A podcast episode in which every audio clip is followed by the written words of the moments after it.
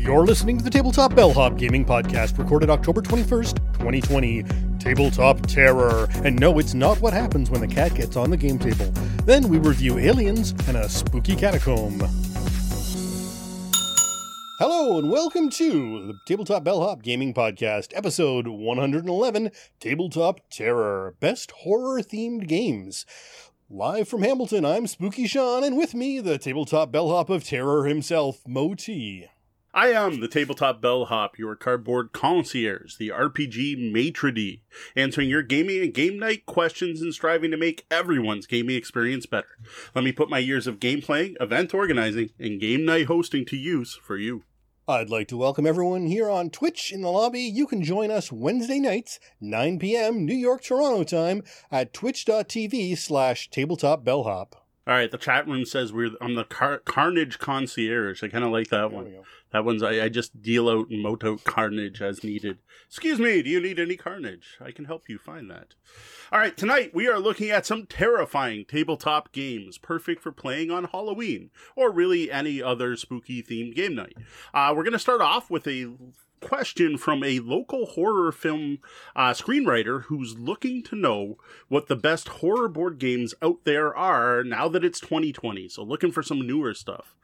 We then move on to a couple horror themed reviews, uh, starting off with the Alien role playing game starter set from Free League Publishing, and then moving on to the Exit the game, The Catacombs of Horror from Thames and Kosmos. Then, in our week of review, we've got a little bit more horror gaming going on with Nyctophobia, uh, the vampire version. I can never remember Vampire's Retreat, Vampire something. I always forget Vampire something version of Nyctophobia. Uh, Chronicles of Crime 1400, which when I got it thought might be horror, but it ends up at least the first scenario is not. And then Robotech Force of Arms, which is only horrible in the fact that um, I don't know, I, the, the Robotech people stole a lot of Japanese mechs and got in trouble for it.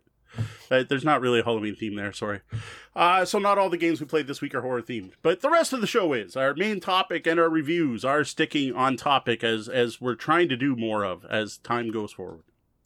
We love interacting with our listeners and viewers. Each week, we're going to highlight some of our interactions with you fine folk. We'll uh, share some feedback we've received, comments on our content, maybe some gaming discussions we've been part of. We want to share what people are saying, both positive and negative. We appreciate your comments and suggestions. And if you'd like to let us know something about the show, send your feedback to mo at tabletopbellhop.com and or Sean at tabletopbellhop.com. That's S-E-A-N. Uh, you can also hit us up on social media. I can be found everywhere as Tabletop Bellhop, one word. And I can be found as Dark Elf LX. First off, a quick comment from Nick Rat about our Alien Starter Set unboxing video. They stopped in to say, looks cool. Oh, thanks, Nick. I got to say, it really does look cool. Uh, to hear more about this one, we'll be deep diving this later in the show when we get to the game room, so you can find out just how cool it is on the inside. Another one, Glenn Robinson left this on our Tales from the Loop starter set unboxing video.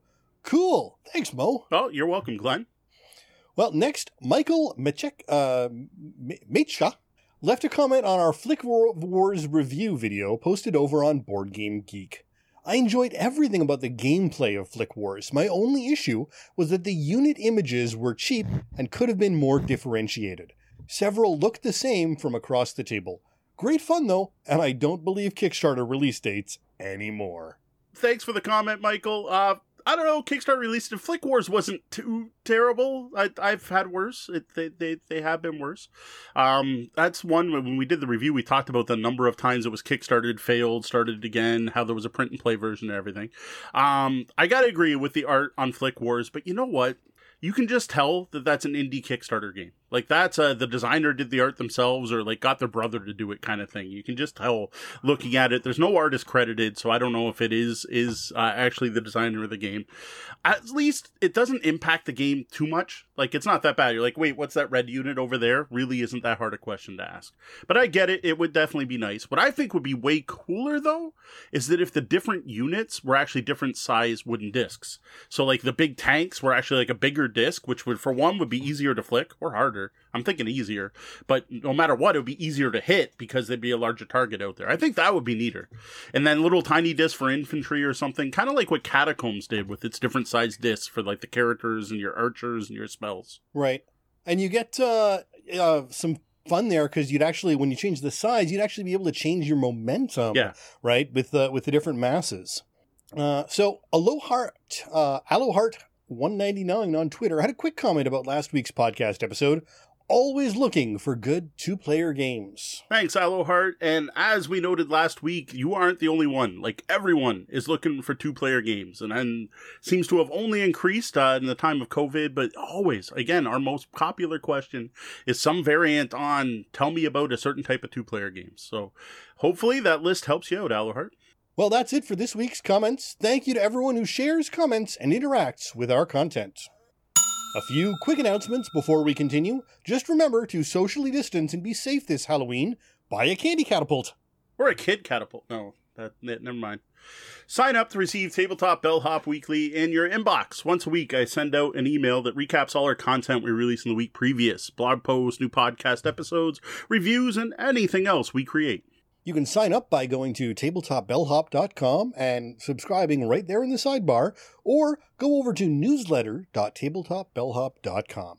All right, well, I'm not going to mention it every week, but still, it's only a couple weeks old. I did want to remind everyone that we now have a U.S. merch store where you can buy cool things like Bellhop branded coffee mugs, uh, hoodies, and t shirts. You can find the shop at merch, M-E-R-C-H dot com slash tabletop bellhop, all one word. And finally, just a remember reminder, sorry, not a remember, finally just a reminder that we are getting near the end of the month and it's going to be time for another AMA live Q&A. Next Wednesday, October 28th, we'll be here live on Twitch at twitch.tv slash tabletopbellhop answering questions from our chat room live. And remember, if you can't make it to the live show, though we really wish you could, you can always send questions to questions at tabletopbellhop.com. We're here to answer your game, gaming, or game night questions. You can send your questions to questions at tabletopbellhop.com or head over to tabletopbellhop.com and click on Ask the Bellhop. Social media works too. We're everywhere as Tabletop Bellhop, one word. Now, the best way is for questions come through the website. That way they don't get missed, they get logged, I get a notification. But I'm not going to say no to a question asked anywhere. Tonight we have a question from local Sebastian Gaspar Woods, who earlier this year won Best Short Script at the Underground Indie Film Festival for his horror romance ghost story, Hold Me Close. Sebastian asks, as of 2020, what do you consider the best horror games? Well, thanks for the well-timed question, Sebastian. I know Sebastian's obviously a big-time horror fan, um, who is a local gamer that I haven't seen since March, unfortunately. Someone I do enjoy gaming with often. Uh, he actually won one of our copies of Medium when we were doing the Medium giveaway too. So, horror games is another topic like last week that we have covered in the past, but this was way back, episode 14 of the podcast, back when you know Sean didn't even have facial hair. No, he did even then. we were wee babes. No, my facial hair wasn't white though. That's true. Sean Sean had, had much darker facial hair. Was, my yeah. my hair was probably about the same. Um, but it was a long time ago. Our um, for one, our quality wasn't as good back then. Second, this is the kind of topic that I think is worth reviving uh, from time to time. Actually, being horror, I should say, resurrecting from time to time. And I think this is especially true right now because as Sebastian noted, he wants to know as of 2020, what are the best horror games? Well, a shockingly good number of horror games have come out in like the last three or four years. Games that didn't even exist when we last covered this topic. Now you'll hear about a number of the games on our list tonight that we couldn't have mentioned before because they didn't exist. There's just, it's like the year of good horror games. The last couple years, 2018, 2019 especially. Well, and it's also worth noting that what is considered horror is also something we could probably debate for years on end. Yeah, uh, but actually... we've covered a bit of a gambit here, so and that is something that's going to come up when I get to the first game recommendation because there's a big fight over that one. So, as usual, no particular order to this list except for the order of me sitting down with a notepad file going, let me think of what horror games I like, uh, and then putting them down in that order. So, maybe that means something. I don't know. If you talk to a psychologist, I'm sure it does. Um, I did try to include a number of different game types and games of various weights. So, there should be something on this list for everyone. Well, once we get through our main recommendations, we'll have a number of honorable mentions that we will cover briefly and indicate, indicate why they didn't make the main list for us. All right, I am going to start off with one that is the most controversial game on this list, and that's going to be for purists who don't think this is based on a horror movie, and that is Jaws. Now, I don't want to get into the whole is Jaws a horror movie, but what I do want to say is that it doesn't matter because this is an excellent one versus many board game. It's split over two parts, where the first part, the players are hunting the shark on the beaches of Amity Island, and then the second part, everything flips around, where the hunters become the hunted. This is a great example of just how good licensed games have become, and a great example of tying the theme of the movies to the mechanics. Like, this is a, a, a, a blockbuster, in my opinion, by Prospero Hall. And even if you don't necessarily call it a horror, it's definitely got that thrill aspect uh, of of the unknown, and and that really fits into a lot of what Halloween is. And that was Jaws. Speaking of Prospero Hall, another big hit of theirs from this last year is Horrified. This is the board game featuring the Universal Monsters. It's a cooperative game where players are trying to save their city from one or more of the classic movie monsters. You're going to be facing off against Dracula, Frankenstein's monster, Steenstein, whichever it is, uh, Creature from the Black Lagoon, The Invisible Man, and more.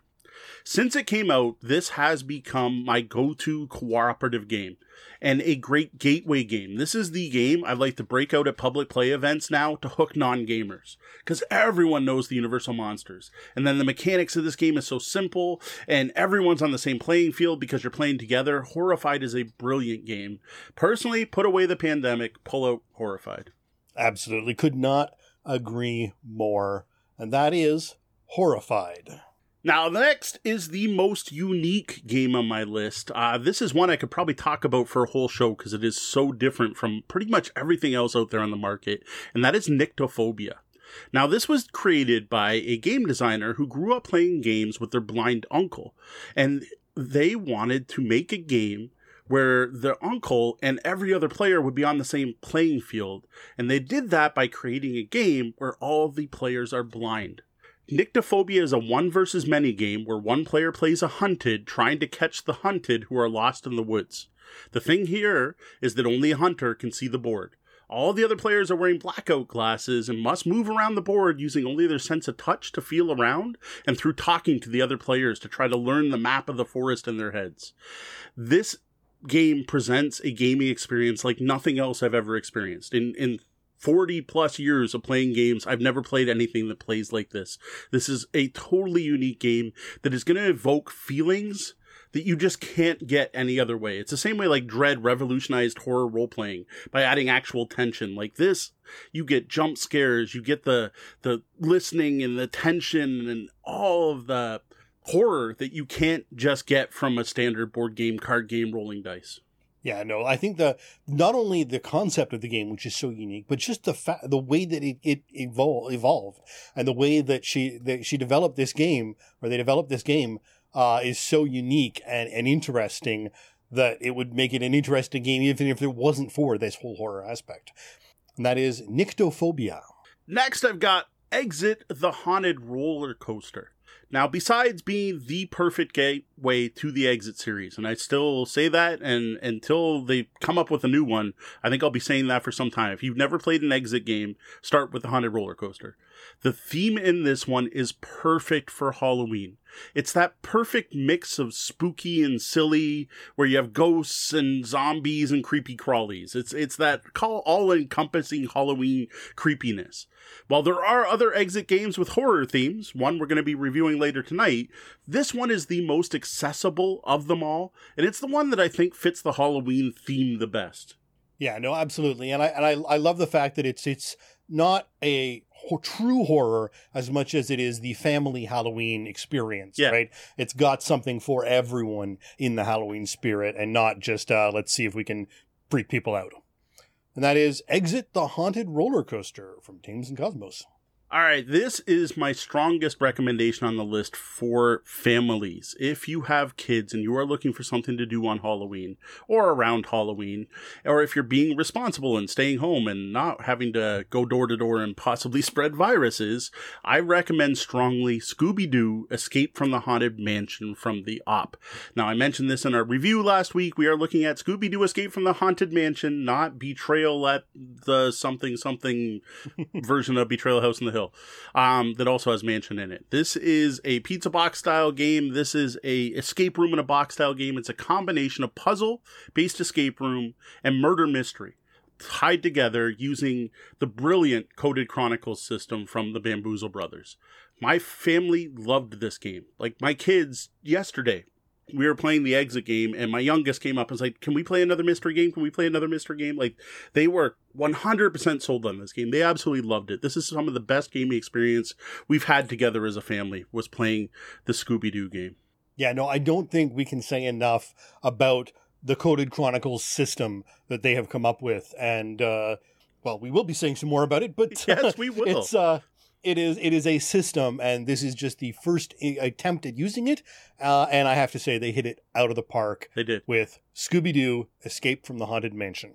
Next, we got the most expensive game on the list the big fantasy flight, big box, lots of miniatures, tons of tokens, three rule books.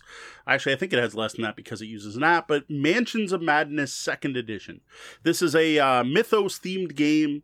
This is perfect for anyone who's into the whole Cthulhu mythos, elder god type of thing, and for people who like mysteries and puzzles. This is the first game to really highlight what you can do with an app integrating it with a board game to create a new, better experience. This app allows you to investigate a mansion room by room, finding puzzles, doing the puzzles physically on a tablet or on your phone, and trying to find out what's happening. And then once you find out what's happening, figuring out how to stop it or solve it or prevent the murder or everything else. Due to having an app, every game you play is unique and you never know when you start the game exactly what you're dealing with. One game you'll be battling cultists, the next game the mansion's on fire, and the last one you have to find all the pieces of the ritual and cast a spell before the power portal in the attic destroys the universe. Plus, when you get expansions for this game, it automatically adds all the expansion content and just mixes it in with everything else. So it just suddenly there's new rooms that can show up, or new monsters, or new clues. It is an amazing example of what you can do with an app and a board game together. Yeah, no, and if uh, you know, uh, we have talked about apps and, and games on, on this show before, and we'll leave that for somewhere else. But for this fantastic one that's available and working right now, you can get Mansions of Madness Second Edition. Next is Dead Man's Cabal. This one wins the uh, the award of the night for the game with the most unique theme. I don't think anything's ever going to top this one for the most unique theme out there, but I, I love it. You play necromancers who have been invited to a party, they and but you don't have any friends because you're a necromancer, so you need to resurrect some guests to bring with you. I, I like what cooler theme is there for a board game than that? Like I, I, honestly, and like for Halloween game night, especially if you're having a party, if you're having a Halloween party with board games, which right now may not be the most responsible thing to do, but on an average year, if you're having a board game party or game with parties, this is just fits right. Like you're having the dance party at the party. There are some really interesting mechanics in this game. This is uh, definitely a Euro side of game, a, a, a thinker where you're a lot of planning ahead, a lot of strategy. Has some great creepy components. Uh, your main component in the game is different colored skulls, and the money you use are bones. Uh, just be sure, fair warning, read the rules for final scoring a couple times and make sure everyone understands them before playing because the final scoring is a bit opaque. Yeah, go ahead and, and check out our reviews on that game. Uh, especially if you if you pick it up, and uh, you you might fa- find some of those things that'll catch you up. And again, that is Dead Man's Cabal. Next, we have Legendary Encounters Alien. Now, unlike the legendary Marvel series of games, the legendary Encounters series are actually fully cooperative deck builders. The others are this weird mismatch of competitive and cooperative. This is pure co op. You're going to play through the original series of movies. I think it's the first four. It might be the first three. Sorry, I did double check that ahead of time. I know you play for at least the first three. And with each movie being more difficult than the last. What I find most interesting in this game is the way it actually manages to invoke the feelings of tension that you get from the Alien series by having the adversary track with the aliens face down, and you never know what it is until it pops up or until you're able to use your scanner to take a peek, and you never know if it's just like some little face hugger you don't have to worry about or an alien queen. Like it does a fantastic job of that. Plus, it's got the whole you can get impregnated with alien eggs and chest bursters and all the other alien stuff. The other thing it does is the Encounters series did a great job of making the game more cooperative, where you match symbols to be able to give other people abilities and cards. And the only way you're going to win this one is to cooperate. This does a fantastic job of capturing the feel of the alien universe in a card based format. Which is not something I thought I think I would ever hear anyone say. So, that is Legendary Encounters Alien. One of the that's that needs to add to the list of games for you to try when you're down in Windsor because I know you're. Yeah, I've still never done any of the legendary encounters. Uh, you know, we made that decision early on. The yeah. DC was the way we were going to go with my uh, for my son, and uh, I've just never ended up touching the legendary encounters yet. All right, Tragedy Looper. This is an, an anime inspired one versus many game that is really unique and a little hard to describe. So I'm going to do the best I can. Um, this this almost is more unique than Dead Man's Cabal, but you can't beat Necromancer Dance Party. Um, one player is like a game master type idea role, like they're running the game, and the other players are moving around on a board and talking to people, and it's very anime themed. And you go see people and you do nice things to them, and they feel happier. And then someone dies and then time resets and you start playing again and the players have looped back in time and now have to prevent that death from happening. So they got play through it once to kind of see what happened. You're like oh whoa the this whoever I don't remember any of the characters' names in the game. The the blonde girl died. So then they play through it again and they try to prevent the blonde girl from dying. And part of that is figuring out how they died, why they died, were they depressed, did someone murder them, why did someone murder them? And then they start playing through and they're talking to people and trying to and they die again. And then time resets and you keep trying to do that until they eventually solve the puzzle. It is one of the most mechanically unique games I've seen. I will admit though, it is not easy to learn. The tutorial takes a full two to two and a half hour gameplay just to get, and there is a lot for the game master role, which I can't remember what's called, to focus on. And it's actually a player versus player. Like the game master is trying to prevent the players from preventing the murder. Like it's it is a unique game. I, I'm sorry, I probably didn't do it the best service there trying to describe it, but what a unique experience. So it's mastermind is their term for the the game master. Uh, mastermind versus one to three protagonists. Uh, and you can sort of think of it as a mystery version of Groundhog Day yeah. in anime form. Yeah. Uh, and that is Tragedy Looper. Next is Ghost Stories. This is a fast and furious Wuxia based cooperative game. Players are playing Chi warriors trying to protect their village from an ancient Oni, an ancient demon. They do this by battling ghosts, working together, and using the various abilities of the townsfolk to defeat their foes. This is an up to four player game from Antoine Bauza, and it is notorious, well known for its difficulty level. This is one of those games where if you go online and Google it, you are going to find people complaining about how hard Ghost Stories is, or bragging about the fact they beat it.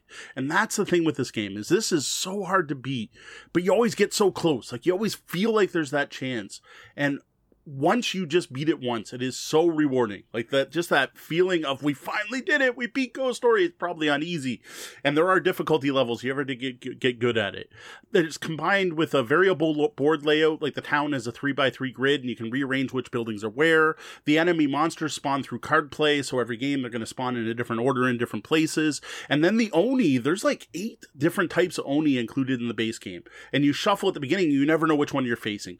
Throw all that randomness in there there, and no game is ever going to be the same in Ghost Stories. Plus, there's a ton of expansions out for this one, which I admit I haven't even tried because the base game's more than enough for me. Yeah, there's actually 11 different expansions out right now. Uh, and uh, just a note, it's not actually a horror version, but a adventure version, a, a, a fantasy version has been recently re-released. It's uh, called Last Bastion. Okay. Which is a uh, the re-implementation of ghost stories in a more fantasy save the castle rather than the Wuxia uh, ghost story version. Fair. But uh, we're recommending for Halloween ghost stories. Up next, we've got Sorcerer. This is a two player dueling card game. By dueling card game, I mean games like Keyforge, Magic, Pokemon, Yu Gi Oh!, right? Two a summon monsters who fight each other. This features some of the most twisted and dark artwork I've ever seen in a game. Like, this is a, a messed up don't show your kids kind of artwork, you'll give them nightmares card game. The theme is two twisted and corrupted mystical beings are battling over Victorian London. So it's technically, it's a, a gaslight, you know, steampunk kind of feel to it. You're going to send out and equip minions and battle over three fronts. The first player to burn down or destroy two of the three locations in London wins the game. This game features a really unique deck mashing mechanic where you build your character by picking three different things your character's name, your domain, and your lineage. And then you mash those three different decks together to get your deck to play with. So, not the full deck construction of Magic the Gathering, but also not like preset decks like Keyforge. This is a really neat game, and this is probably my favorite dueling card game to come out since Magic. No, absolutely. Sorcerer is fantastic, but remember, we did say it's a two player game. Don't try and play it with any other combination of players. Two player only. And do be aware, there are a bunch of games out there with the name Sorcerer in the title. You are looking for just Sorcerer, nothing else, released in 2019.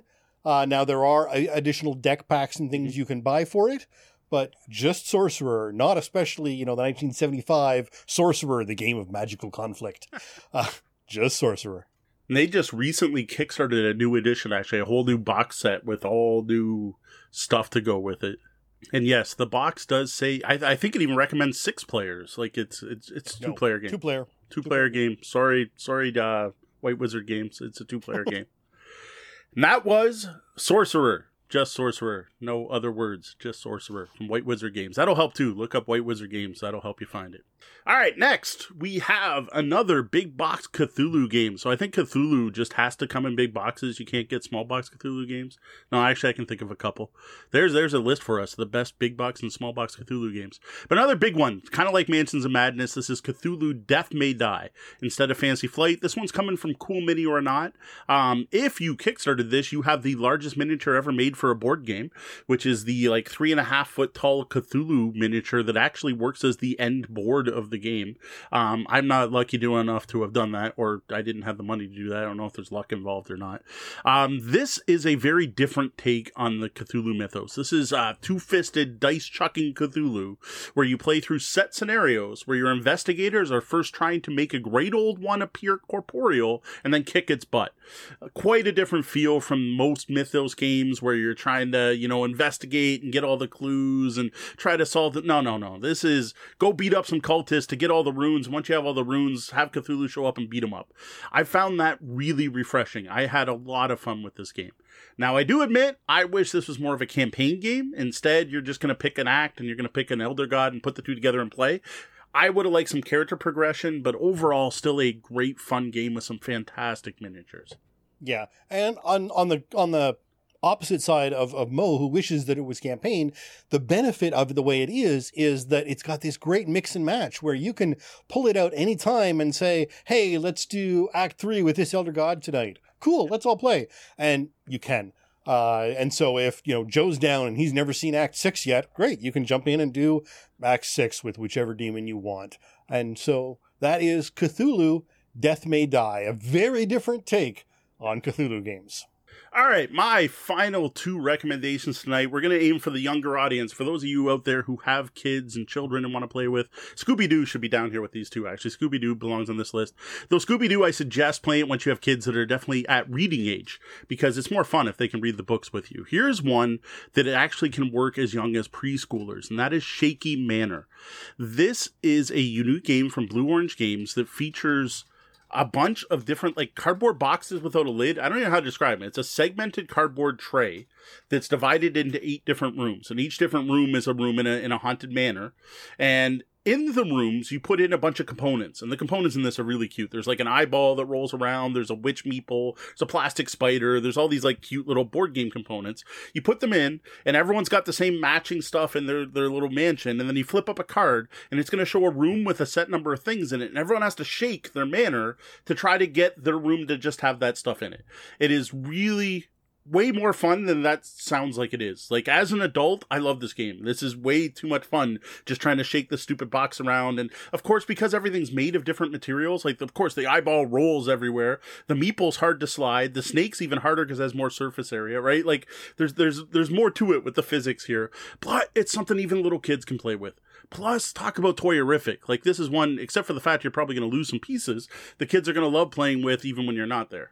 Yeah, I don't know. This is one of those ones that made me put it in that little I don't know if it's Halloween horror concept at the top. I, I they've got some some Halloween theming in there, but it's it's a little on the edge. I don't know. You got witches and eyeballs and a spider. To me, that's Halloween stuff. But that is Shaky Manor. All right, last one on the list. I'm going to finish this off with my favorite kids game that's ever been produced to date. This one's great for older kids. And to be honest, I break this out. If we were having a horror game night with all adults here, I would still be breaking this out. That is Ghost Fightin' Treasure Hunters. This is a cooperative game for four players where you play kids rushing into a haunted house in order to find and escape with eight gems. You need to do this before the ghosts turn into haunts and overrun the house. Players are going to have to work together, figuring out which gems to grab first, and balance grabbing gems with fighting the encroaching ghosts. I have yet to find someone who did not enjoy this game, whether child, adult, everyone has fun with this game. Yeah, absolutely. It, it's just a fun game, and I, when it's out at the parties, adults go over to play it. Yeah. Like it's not one of those games where it's like, oh, I should go play with the kids. No, no, I want to go play Ghost and Treasure Hunters. Mm-hmm. If there's a kid there, fine, whatever. I want to play Ghost Fightin' Treasure Hunters. Yeah, it's a great game. The first time we played this was at a New Year's party because we had given it to uh, Big G for Christmas, I think it was, and she broke it out, and we were all playing it. It was a way for her to take part on New Year's, and then when she went to bed, the game stayed out and kept being played till three in the morning. That was about five hours after my daughter went to bed. People were still playing Ghostbuster, uh, Ghostbusters, sorry, Ghost Fighting Treasure Hunters. And it is worth noting, people have uh, are talking about in the chat here, is there is a Ghostbusters Protect the Barrier variant of that. It is significantly cheaper does have a cooler theme. Note it is the female Ghostbusters, the new ones, not the old ones, but the production quality is poor to be polite. It is a smaller board. The cards are paper thin. The miniatures are not well done. I have heard, I haven't tried this myself. I've heard from many people, just get the full version. Like if you want, go get some Ghostbuster action figures or something to replace your kids. But the Ghostbuster version is not worth picking up. Well, and that is Ghost Fighting Treasure Hunters. All right, up next, we have some honorable mentions. Um, I'm not going to get into as much detail about each of these, except to ma- note mainly why they didn't make the list.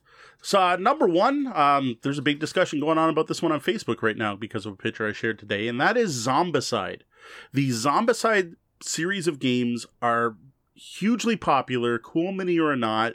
I would go so far as to say overproduced miniature filled games. These are the games where they come with like 126 figures and you get Stephen Hawking's miniature and like it, it's just crazy the amount of minis and characters and expansions for these games. There are a lot of people out there that love these series. Um, I've tried a couple of them. I played Invader and Black Plague and I found them to be fun but repetitive. They weren't great. Uh, it's the same problem I found with Cthulhu Death May Die. There is no campaign play. It's sit down and play the adventure and you go to the next part and you start over again. And you even like the first mission of invaders you find the super weapon but then you don't have it in mission two. That just bothered me. Um, it's definitely a neat co-op kind of puzzle game but not for me. There are people out there that love them so i did want to throw it on here for fans of the series. There are a lot of people who like zombicide. Yeah they are. In in fact uh, simon was joking that uh, the other day someone had asked about uh, some some Halloween games, and uh, Simon had Zombicide on their list twice uh, because it was that good. There you go. Um, and I, am going to actually slip one in here as well. And I, this is going to be an honorable mention because I know you don't have it, so you haven't played it yep. yet. But the Halloween expansion for King of Tokyo would be right oh. up your girl's alley. Yeah, I just uh, we don't play King of Tokyo that often. That's a problem. We don't that that's a we have to have more people. I don't like King of Tokyo four or three player. It's okay. Uh, to me, you need like the five or six. You need a big right. group, and we just don't get a big group often enough. But yeah, it is a cool expansion. And if you want to talk about cool low cost expansions that are just neat for Halloween, the pumpkin trains for Ticket to Ride. That is one of the neatest, cute expansions. All it is is replacement trains, and actually has for Ticket to Ride Europe. It also has the stations for it. You get little pumpkin trains and little stations that you can replace your playing pieces for for Ticket to Ride. So there's there's another that's a neat quick pickup to turn one of your existing games into a Halloween game. There we go. And so that was uh, King of Tokyo, the Halloween expansion, and uh, the pumpkin expansion for Ticket to Ride, which I, I'm sure has a specific name. We actually, I think we might we might be able to give away a copy of the pumpkin expansion. Maybe that's what we give away next week.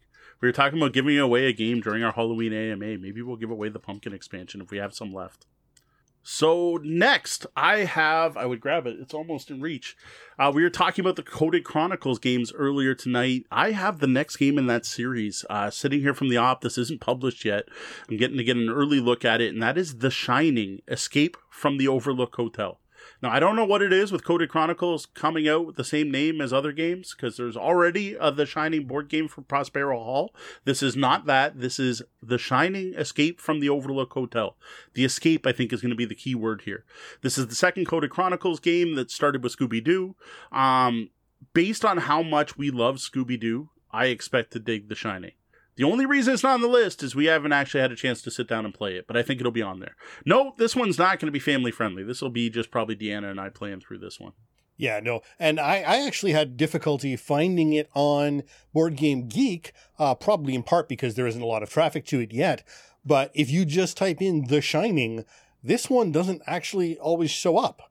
Oh, um, Maybe so, it's still uh, in pre-release, and, and it, it's on Board Game Geek. I did find it. I did get I did get the box art I needed, but uh, until I typed in escape or, or really looked around, mm. it was hard to find. Um, unlike the Scooby Doo one, whereas if you type in Scooby Doo, yeah, the escape um, one is the first one that shows up on my list. So yeah, it might be a little hard sh- to find. Yeah, that is The Shining: Escape from the Overlook Hotel. All right, next is Arkham Horror the card game. This one I am tossing on the list because everyone else seems to love it. As usual, while doing these lists, I always take a bit of time to do some research. Usually, I make my list, then I go look around and see if there's anything I missed. And I gotta admit, Ghost Fighting Treasure Hunters was one of those. I saw that and I was like, oh, there's a dull moment. Like, how did I miss that? It's my favorite kids game. One of the games that is on like every list, every list of top horror games has Arkham Horror the card game. Now, this is a cooperative living card game from Fantasy Flight Games. I haven't played it myself, so I couldn't tell you, but everyone else seems to love it. I tend to stay away from the living card games. Just too much money having to buy expansions that just keep coming out. And that is Arkham Horror, the card game. Finally, we have Warhammer Chaos in the Old World this is one I do have, and I love. This is a great game. This is a super asymmetric game. One of the first games that really pushed asymmetry to the limit, where every player plays one of the different gods of chaos who are doing horrible things to the Warhammer world. What's brilliant here is the goal, the end game goal. What you are getting victory points for is completely different depending on which of the four Chaos Gods you play. Khorne, of course, you get god, uh, things for killing people, and Tzeentch is for getting spells out and corrupting people, and Slaanesh is getting more people on the board. It's fantastic. The reason this one's not on the list is there's no one out there that's going to be able to find a copy of this for any price any sane person would be willing to play. Fantasy Flight lost the Warhammer license, boy, like five, six years ago at this point, so good luck trying to find a copy of this one one. But it's going to be on here just because it is such a great game. So if you have a copy, break it out for Halloween. $180 US on uh, eBay. Is that used or new? Uh, that's opened. Yeah, I was gonna say that's that's low for new. Yeah. So uh, yeah, it's a it's a pricey one, yeah. and that is Warhammer Chaos in the Old World.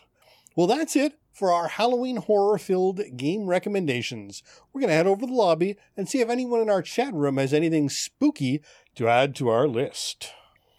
All right, so we've got uh, Ryan's asking Cthulhu Wars. Is this that the same re- rule set? It's supposedly similar, but not the same. I don't. I know it was based on Chaos in the Old World, but it was not. Like, it's not the same designer. Eric Lang's the one that did Chaos in the Old World, where Petersen Games did Cthulhu Wars, and I right. I highly doubt they just copied Eric's game. I, I would have heard that if it happened, but it does have the you each play a different Elder God, and you're trying to control territories on a map. So there's some overlap, but it isn't just like the same rules overlaid, as far as I understand. Right. Cthulhu's just not as cool as Warhammer, though. Either way, so that's and a personal opinion. The uh, the Ticket to Ride expansion is Ticket to Ride Halloween Freighter. It was a limited edition 2012 release. Wow. And Board Game Geek listings currently have it as 100 euros oh, maybe to we, get. We should sell the copies we have left then, because we do have some. As far as I know, so, we, we we had a pile of them. They were we've been using those as extra life giveaways for years now. And people like last year were like, "Yeah, yeah, I've seen these before." So I know Jeff Seuss, I don't know if he's still in the chat room, had posted a couple things on our Discord, some recommendations. I don't know if you want to grab that or if Jeff's here, yeah, he could repeat himself. Just, uh, well, um, Jeff's having Jeff's having some trouble tonight getting into our uh, getting getting getting our stream, so I'm gonna oh, hop nice. in here. Uh, Dread, of course, is fantastic and still in print for RPGs. Yeah, so this is one thing I did not cover RPGs tonight. Uh, that that is a caveat. We probably should have said that at the beginning because we did call it tabletop terror. But I am reviewing an RPG later, so that's part of why I kept that there. I, I don't know any modern horror RPGs except well Alien, which I'll be reviewing later. But like I haven't kept up. Right, and Jeff Jeff's mention for that would be the hot horror story game would be Ten Candles. See, I know of uh. that game. You play it like you light 10 candles at the start of the game, and when the 10th candle goes out, Eclipse phase then- is considered horror. That's Ryan's claiming Eclipse phase is considered horror. I don't think transhumanism is horror to me. Personally, I think Eclipse phase is a fantastic next step from Cyberpunk 2020. It's Right. taking things to that next level and adding a more sci-fi element to it. But everyone for tells me that's transhumanism. For those fans of the game, Call of Cthulhu is in its seventh edition. Seventh, wow.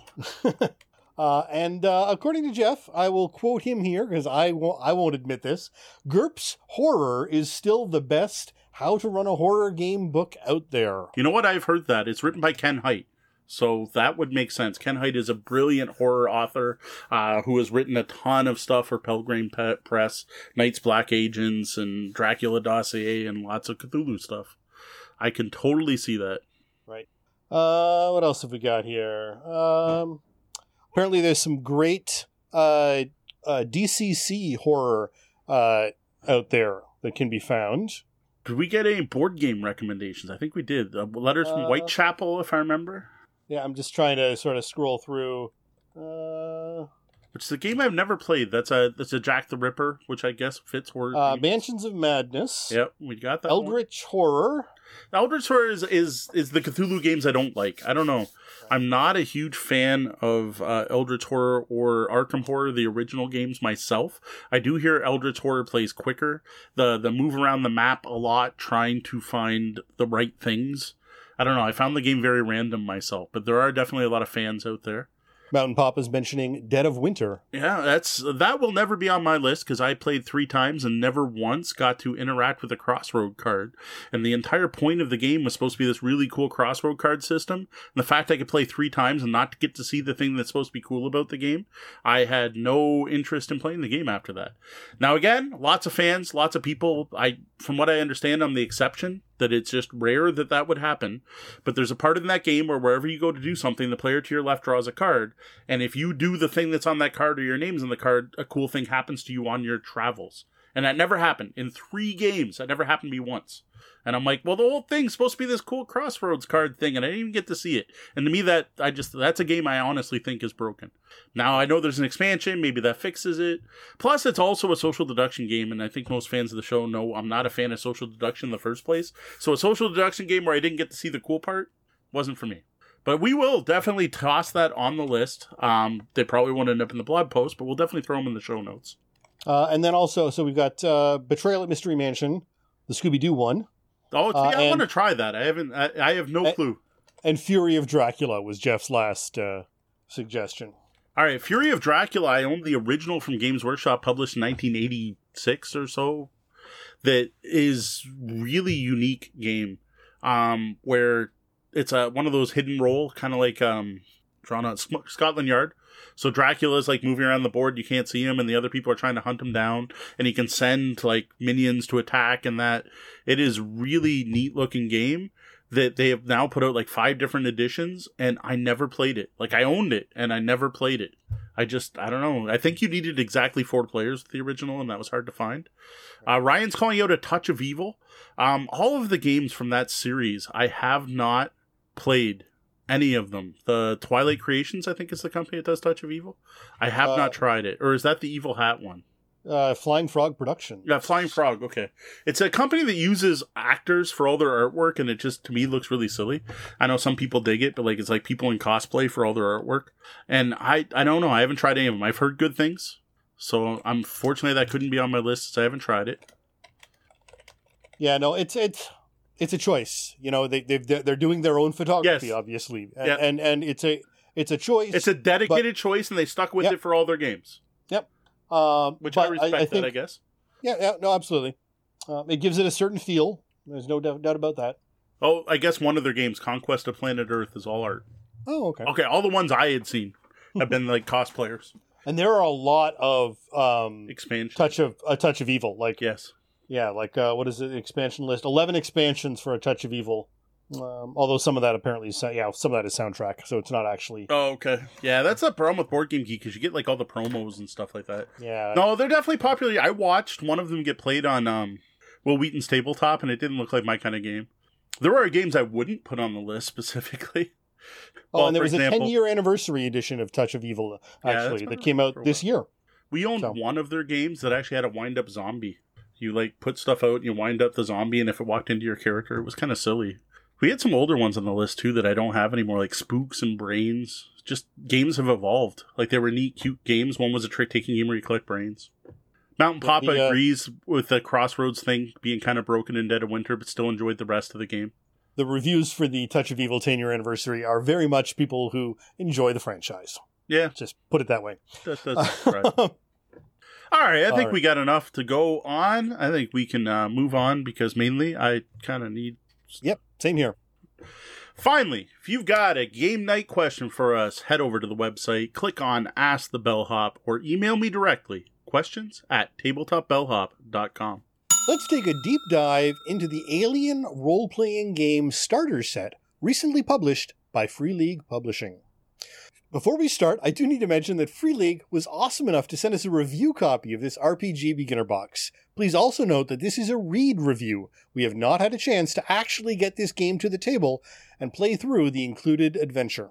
All right, the Alien, the role playing game starter set, was created by Tomas Härenstam and novelist Andrew E. C. Gaska, with art and graphic design by Martin Grip and Christian Granath.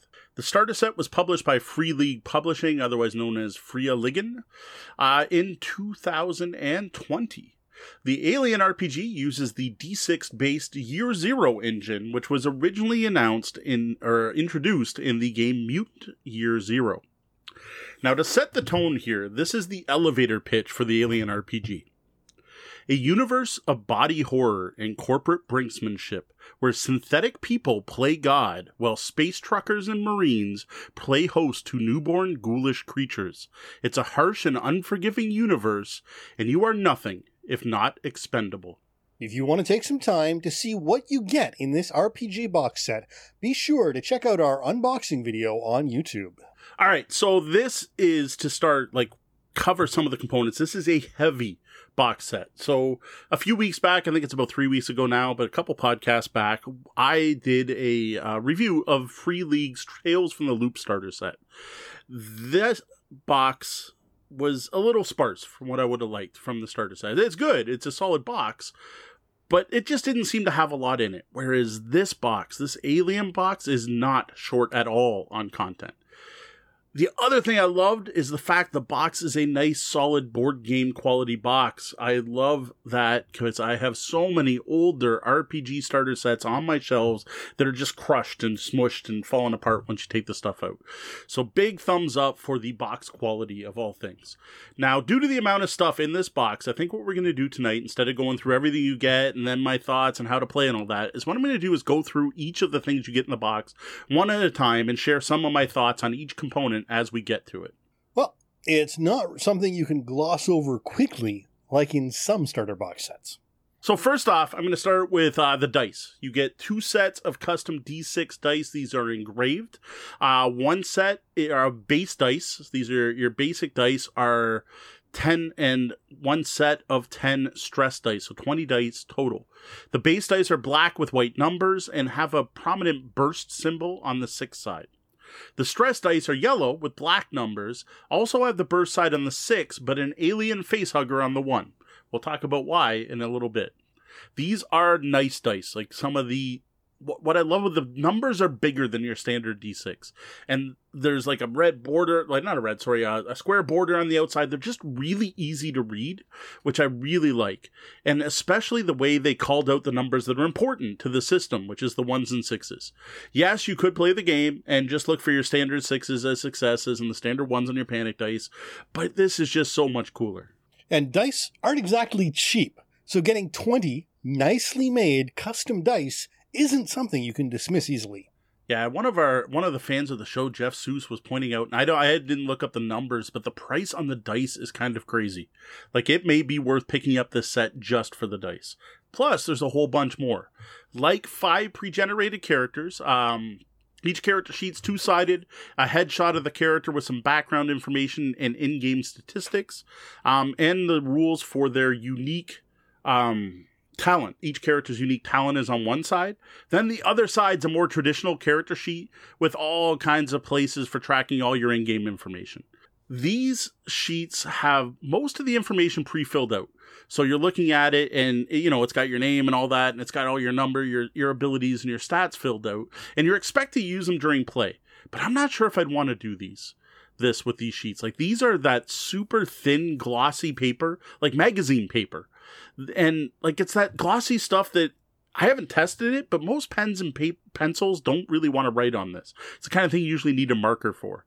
Now you can find blank character sheets on Free League's website. I went hunting, but I don't see these pre-filled out ones. So you'd basically have to take out, download the free blank ones, and then copy over the information, which is an odd choice. Yeah, and this for me is annoying. Either give me a sheet I can use and actually use, or something I can print out easily and just use. A character sheet I can't write on is pointless. Yeah, it's it's a really odd choice. Like they definitely went for the look, the glossy, oh look how pretty it is, as as opposed to function. I get you could probably grab a sharpie and write these on there, but like I, you're gonna take health and heal. Like there's things that are, I don't know, really really odd choice in my opinion. Next, we have a few decks of cards. Uh, we mentioned this when we were talking about uh, a couple previous reviews, like the Shadowrun box set. I love cards in my RPG starter sets. Please give me things that save me from having to look up stuff in the rulebook. Now, one of the decks features artwork showing a headshot of all the characters and NPCs in the game, with summarized game statistics on the back. Then there's a deck of gear cards. Interestingly, these are just the weapons, which yeah, it's alien. Kind of makes sense. They feature a feature a picture of the weapon on the front and the game mechanics on the back. It did seem odd to me though, like there's no armor or any of the other types of gear or the AI or like there's a significant gear check section in the rulebook, but all they give you is the weapons. I guess that's what they expect you to use the most often. Finally, there is a set of initiative cards numbered 1 through 10. We'll get into how those work later. And the cards themselves, the quality is decent, but not great. Um, they're a bit thinner than I'd like but they do have a really nice linen finish and they're very matte so you don't get any reflection off them which is a nice touch. Right. Well and the thinness is only really a problem if they need to be shuffled. If they're just a reference card and not randomization then it's not as big of a problem. Now the initiative cards are going to get shuffled at the start of every fight so those ones do get shuffled but the rest are definitely just for reference now, the next thing in here is one of the largest and nicest RPG maps I have ever seen. This thing is massive. Now, I didn't convert this to feet. I did find the stats online saying it is 864 by 558 millimeters. So I, I don't know. Was that is that eight meters by five meters? No, it wouldn't be meters. Eight feet. Eight. I don't know. Whatever. it's it's not quite reaching a meter, but it's big and it is made of some nice thick paper, like the opposite of the stuff in the rest of the box, like some really nice stuff. And again, that matte finish. And having a game room with pot lights, you have no idea how much I appreciate that matte finish. One side features the stars of the middle heavens, showing off a huge star map with hundreds of systems on it and it's color coded for different factions from the alien universe showing what who controls each system. And then the systems are divided into rings that radiate out from the core system all the way to the outer rim territories and beyond. I honestly had no idea there was this much background for alien in the movies. Like i, I don't know if this map is somewhere in a, a screenplay. I have no idea where it came from but I, it's a really cool sci-fi map on the other side, you have a number of Starship deck plans. Now, these are specifically tied to the included cinematic adventure that's in this box set. This is meant to be used using the included counters, which I'll get to in a minute. Um, these are sweet ship maps. Like, these are the kind of maps that I would totally steal and use in any other RPG. Next time we're playing Star Wars, I may be throwing an alien map in there. I have to say, watching Mo try to show off the map in the unboxing is honestly one of the main reasons you should go check it out on YouTube if you haven't yet. I actually felt bad that I had to cut out some of his desperate attempts to make it fit on camera. Yeah, I had to go halfway across the room to be able to hold it out wide enough that the camera could actually pick up this thing. This thing's huge. It's massive. Now, I mentioned counters. There is a single counter sheet here, a die cut counter sheet. There's uh, counters for different characters, NPCs, ships, and of course, aliens in all kinds of shapes and sizes. Uh, interestingly, each of these is two sided, with the non icon side showing like a radar blip, which I thought was really cool, and I couldn't help but think Space Hulk as soon as I saw that. I'm like, oh, Genestealer blips. Uh, there are also a bunch of text counters. These seem to be some kind of order tokens for ship to ship combat. So they say stuff like go dark, ram, maneuver, and fire weapon. I say they look like that because these actually aren't mentioned anywhere in the rulebook. Yeah, it, it's odd that they'd include manufactured punchable items that aren't used. Now, what I did see is sold separately is a counter and map set. And I think what we have here is they put both of those in the starter box. And that's something you would normally buy for the core game. So I have to assume that the ship combat rules are in the full core game. Next, we get to the meat. So here, this is going to take a bit to go through. We are going to talk about the actual rulebook. So this is important because this game comes with an impressive rulebook. This is over 100 pages. This is not a quick start guide. This is not simplified rules from the full role playing game. This is a full role playing system.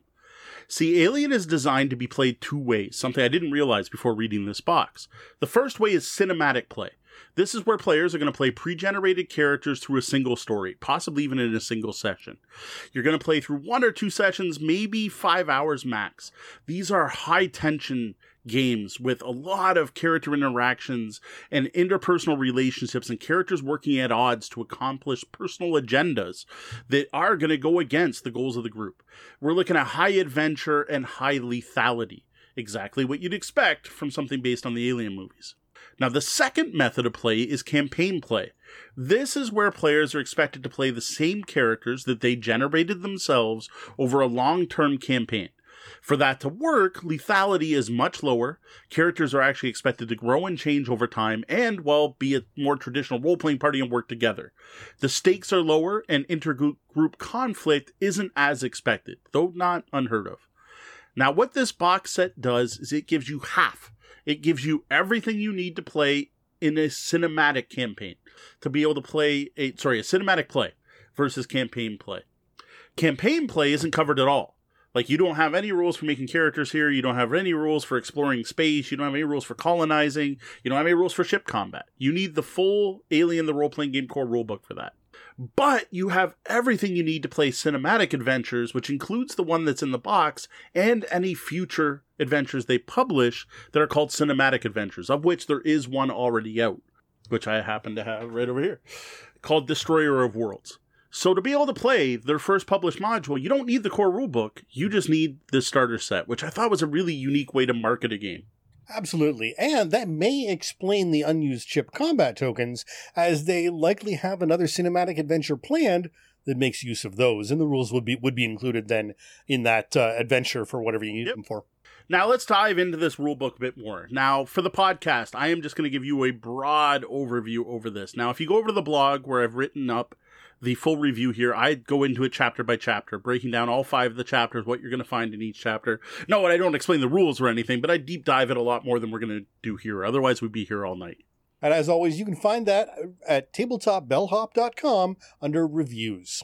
So the book starts off with a chapter called Space is Hell, which I thought was aptly named because this introduces you to the alien universe and sets the tone for the game. Now the tone the the the tone here is body horror, the unknown, hubris, corporate greed, personal agendas, and not knowing what lies around a corner. The corner. You get a timeline and background info on the movers and shakers and what life is like on the frontier of space. Now, the key themes of this game, and this is something I like about Free League, is they put their key themes right up front at the front of all their books to say, hey, this is what this game is meant to explore, and that is space horror, sci fi action, and a sense of wonder. Now, I have to wonder if there are may actually be folks out there listening to this who haven't seen any of the Alien movies. Now, if so, this might be a little more abstract, but I really don't think this is the place to break down the space horror genre of these that these movies essentially defined. So head out there, and if you are interested in the theme, go check out Aliens, Alien, one of those two, and then and then you can figure out if you want to see any more. Well, for for you want the horror, you watch Alien. If you want the Space Marine shooting aliens, you want Aliens. Those are right. those are the two core, and then there's quite a few more. Then there's others. Yep. then then there's Prometheus, no, which we no, won't no, even talk about. That's kind of like Highlander two. Um, I, uh, to be honest, here we go. I've seen this, so unlike our reviews of Jaws or Horrified, no, no, I've seen all the Alien movies. I'm a big fan. All right, so next, um, the book dives into characters and stats. This is pretty much traditional. You have four attributes and a number of skills based on the attributes. Uh, important things here, though, are personal agendas. These are a way to earn what are called story points. If a player is able to act to advance their character's personal agenda during an act of play, despite personal risk or sacrifice, they're awarded a story point. These can be used at any point in the future to automatically succeed at any role. So they're huge. So this is really pushing the players, holding out the carrot to play up those agendas. Again, this is in the cinematic play where those agendas are probably going to be at cross, counter cross to other players. Uh, interpersonal relationships are also another big part of the game where every character is going to have one buddy and one rival. And this sets up a nice web between the party of people you like and people you rival with. Um, the ties to the group it ties the characters together and again for the preset characters for the cinematic adventure this is all done for you so you already have these relationships built before you start playing Right. Nothing really unexpected there, especially for cinematic, where that inter-party play is expected to be there and add some drama. And really, the story points, I think most people would be familiar with as fate points or, you know, those, that sort of a concept in an RPG. Yeah. Yeah. Just another in-game economy and in-game resource. Now, one thing that is specific to the alien setting is a focus on four consumables. You have air, water, food, and power. These are huge when you're talking about a game out in space, especially in a horror game. This is all about survival and resource management and allocation of resources is a big part of the game. This is one of the few modern RPGs that has encumbrance rules, and I think they fit. Absolutely. It is hard to develop a real horror experience without enough tension and scarcity builds tension. If you're worried about where your next drink of water, your next breath of air, or your next bullet for the alien that's around the corner is going to come from, that ranks up ramps up the tension. Now, it's not until actually chapter three of a five chapter book that we actually dive into the mechanics of the game. Uh, the system here is the basic year zero engine. You're going to build a pool of six sided dice. The pool is going to be based on your character's skill, which is tied to an attribute. You're going to add those together, and you're going to modify it based on gear and environmental conditions. For most rolls, all you want is a single six on any of those d6s. Additional sixes can be spent for additional effect. This is something you're going to recognize from Tales from the Loop, Mutant Year Zero, and pretty much every game that Free League publishes. Now, these effects that you get with the extra dice are actually determined by the skill being used. So, uh, if you've listened to our Tales from the Loop review, you'll already be pretty familiar with this dice pool system they're using. It is it is a really simple, quick system. That's what I do like about it. Now, the new thing they've added to Alien is stress. Managing your character stress is a huge part of this game. Characters start off with zero stress, but will gain more as the story unfolds. It's pretty much inevitable. Now, one way you're going to get stress is if you fail a roll, you can push. Now, in Tales of Loop, you did that and took a condition. Well, in this game, when you push, you're going to gain a stress. What pushing does is let you re-roll your dice roll. So if you didn't get a six on that big pool of dice, you could push it. Now, narratively the player does have to justify this what did your character do to push themselves what is what's the thing that made them go a step further what made them step out of their comfort zone etc now there are also a lot of other ways to get stress again i'm not going to dive into the details here but it's things like being under pressure witnessing someone panic seeing something horrible which is going to happen a lot in this game running out of ammo experiencing something alien for the first time and so on Right. So this might seem similar to the conditions, you know, to conditions in Tales from the Loop, but there's really much more to it. Uh, and it, it's a much more sliding scale as opposed to I think there were only four or five different conditions in Tales from the Loop that that you could step through that were more of injury, more of uh, in, in Tales from the Loop they're more of an injury status, whereas this is actually more affecting the uh, the system. Yeah, and actually, the conditions still exist. I don't mention them here in the during the review at all, but you still have that condition system that did exist in Tales from the Loop, which is separate. Like when you run out of air and you run out of food, you can be hungry and exhausted. So those those still exist. So stress is something on top of that. So it's another layer on top of the conditions. Now, what stress does that's positive for the players is you get more dice in your pool. So for every stress you have, you get another dice because stress can help you focus and the adrenaline can make you faster and it can give you the tunnel vision you need to be able to get something done. The downside is that every stress die, which I mentioned when we talked about the dice, the yellow ones have a panic symbol on it, which is the face hugger, the typical alien face hugger on the one. If a one's rolled, your character panics in addition to doing their action. Now, when this happens, you're going to roll on a panic table, see how you react. These are all pretty much horrible, and many of these reactions are going to be stress inducing for those around you. And then once their stress goes up, there's a good chance they're going to panic, and you can get a pretty big cascading effect. I got to say, I think that's pretty fitting for the alien setting and also not unfamiliar to people who play games like Space Hulk or specifically XCOM, where you've really got that stress and panic and panic causing panic uh, sort of chain of events that can occur. Now, thankfully, there are a few ways characters can relieve stress, uh, one of which is tied to every character as a personal item. So once per act, you can actually sit there and describe what you've done with this thing. It's something that's important to you alone and no one else. This is something again fits really well for the movies. You know, the picture of the family, the the the rosary, or whatever the the the one object that ties you back to why you're out in space doing what you do. Um, that I, I think fits really well to the setting. Plus, there's also rules for medical care, drugs, alcohol, and other ways to reduce stress. And I am not going to make any jokes here. So moving on. Also fitting for the system is a rather detailed combat section, something you won't find in the Tales from the Loop game. Uh, the Alien RPG uses three different time units. We're looking at rounds, turns, and shifts. Rounds last seconds, are mostly used during combat. Turns are used during stealth mode, which I'll mention in a minute. And last are shifts, where you actually have duty shifts, where you have hours go by. Like, you're going to take a shift. Like, it's very much based on uh, being a wage slave, which is a big part of the Alien setting instead of a detailed combat, instead of detailing the combat system, um, in in general, we're going to give a big overview, and instead of a tactical system with a grid and maps and counting squares, what it does is you do use maps, but it breaks them into large zones. So this can be familiar with players who play Fate.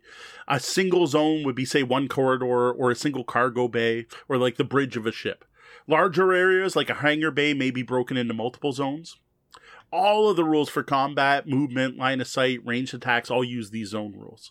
Now, while the game can be played theater of the mind, they do expect you and encourage you to use the ship floor plans and tokens. Now, note you're not worrying about where you are by the feet. You're just you're on the bridge, you're in the corridor, and there's something in the corridor with you.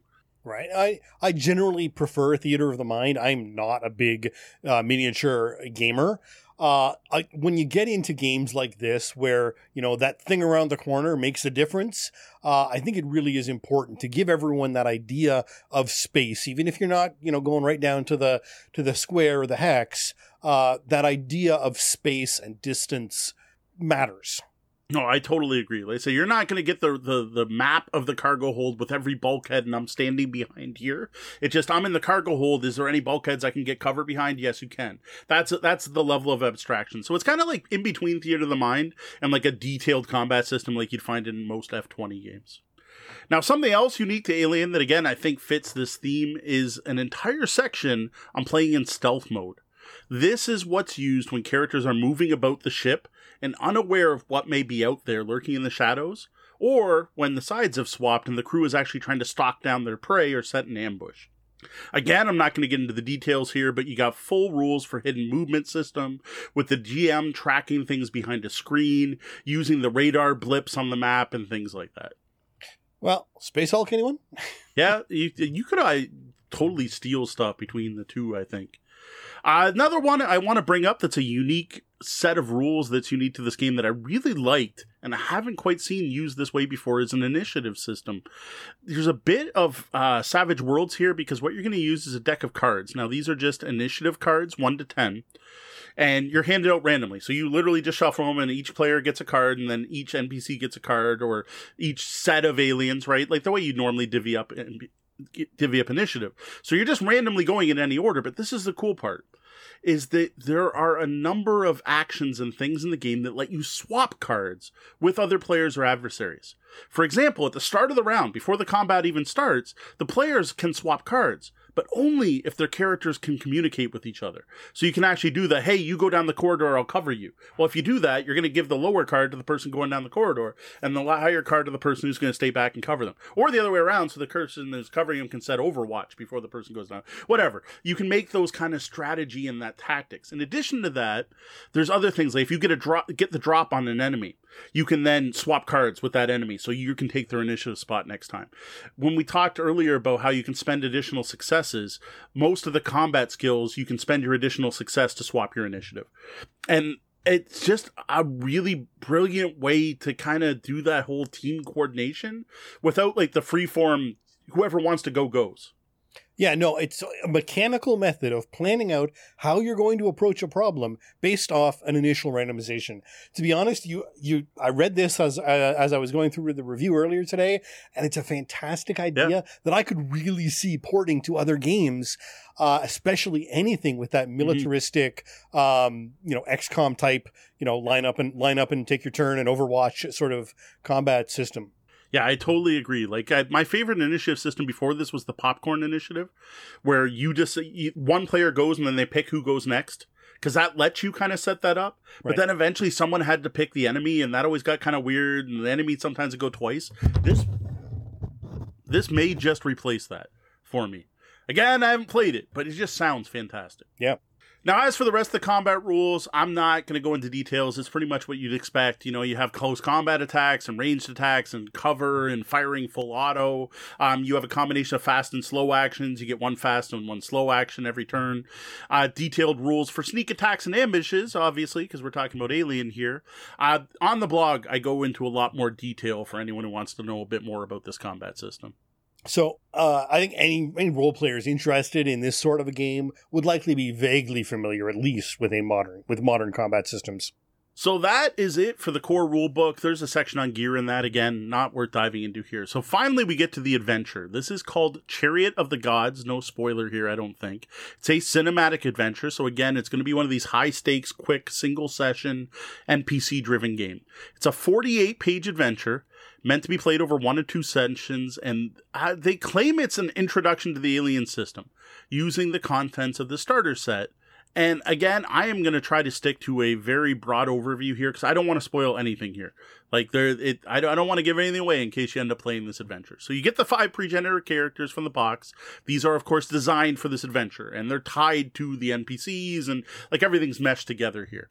The maps and agenda cards included in the box are also based on this. So you actually get a deck of cards with the agendas for each character, each act, and you hand them out to the players at the start of the act so they know their personal agenda, and that way they can hide it, and not show the other players, and it's not just on their character sheet that's on the table. Brilliant, like really it is.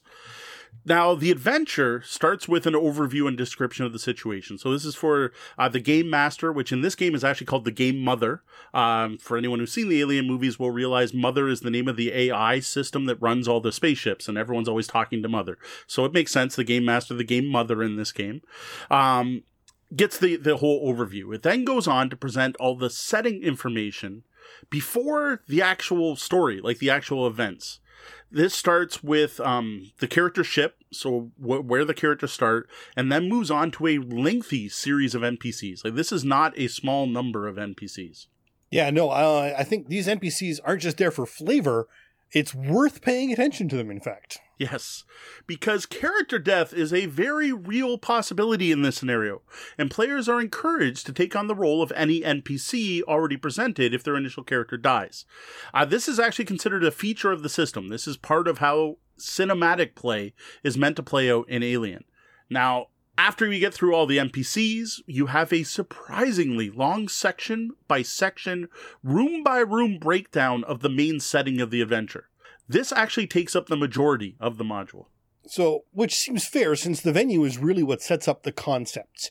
You can't have proper space horror if you don't understand that layout and environment you're within to understand how many different places the alien could be hiding. Yes. So it isn't until page 26 of this book that you actually get to the plot of the adventure. Now, this is done in an event-paced plot, like a, a, almost a timeline in a way. Uh, it's a number of different events split over three acts. Interestingly, some of the events are important to the main plot and are marked as mandatory. So these are the ones that have to happen. But there are a number of additional events there to be used by the game mother if they feel they need to either increase the game length or interject some action or tension when they feel is needed.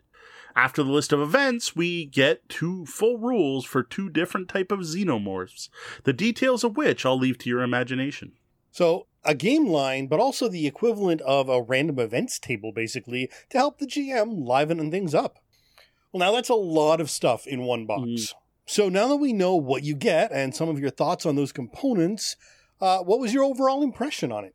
All right, so to start, I didn't know what to expect from this. I really didn't. I didn't do any research ahead of time into the system or or the box set or anything. Uh, basically, didn't know what was in there until I opened it up, and I gotta say, the, uh, it was during one of our after shows on the podcast that I opened the box, the shipping box, and I was like, holy cow, I can't believe how heavy this box is. I had just reviewed the Tales of the Loop starter set. I think the same, excuse me. I just reviewed the Tales from Loop starter set. I think the same podcast episode. So I just held both in my hand. These are from the same publisher. Now, well, I thought the Tales from the Loop starter set is a solid starter set. Like, I have no complaints about it. It's a great introduction to Tales of the Loop.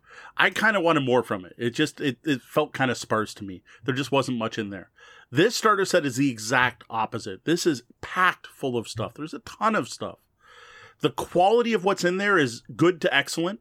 I love the dice. Like that those are really nice D6 dice. They're so easy to see and really call out the important numbers that are important to this particular system, which makes them better than standard D6s for that. The map I've already gone on about. It's huge and amazing. The layout and design work is really nice. Uh, despite being over a 100 page book, it's a quick read because they did really good job using negative space. I would say white space, but it's mostly black space. Um, yeah, the character sheets could have been on thicker paper. Uh, would have been nice to have something a little easier to write on or that I didn't want to ruin. But you know what? You download a blank character sheet, make everyone write out their character stats. Not that big a deal. I did find the tokens a bit odd because I said there's a bunch on there you don't need with this set. But I guess it makes sense instead of making like a new set for every box, you just throw in your standard counter set. I don't know. And with the starter sets used for any cinematic adventure, they may come up later. Yeah, that's true. That's true. Most impressive though is the rules. Like like this is a hundred page book, and this is like like not a staple bound. This is I own RPG rule books that I paid full price for that are considered core books for games that are smaller than this. Like what I expect when I buy an RPG starter box is a simplified introduction to the game. Like a set of quick start rules, maybe a sample module. I don't expect to get a fully fleshed out role playing game rulebook. And that's what you get here. Like I literally have smaller rule books downstairs than this.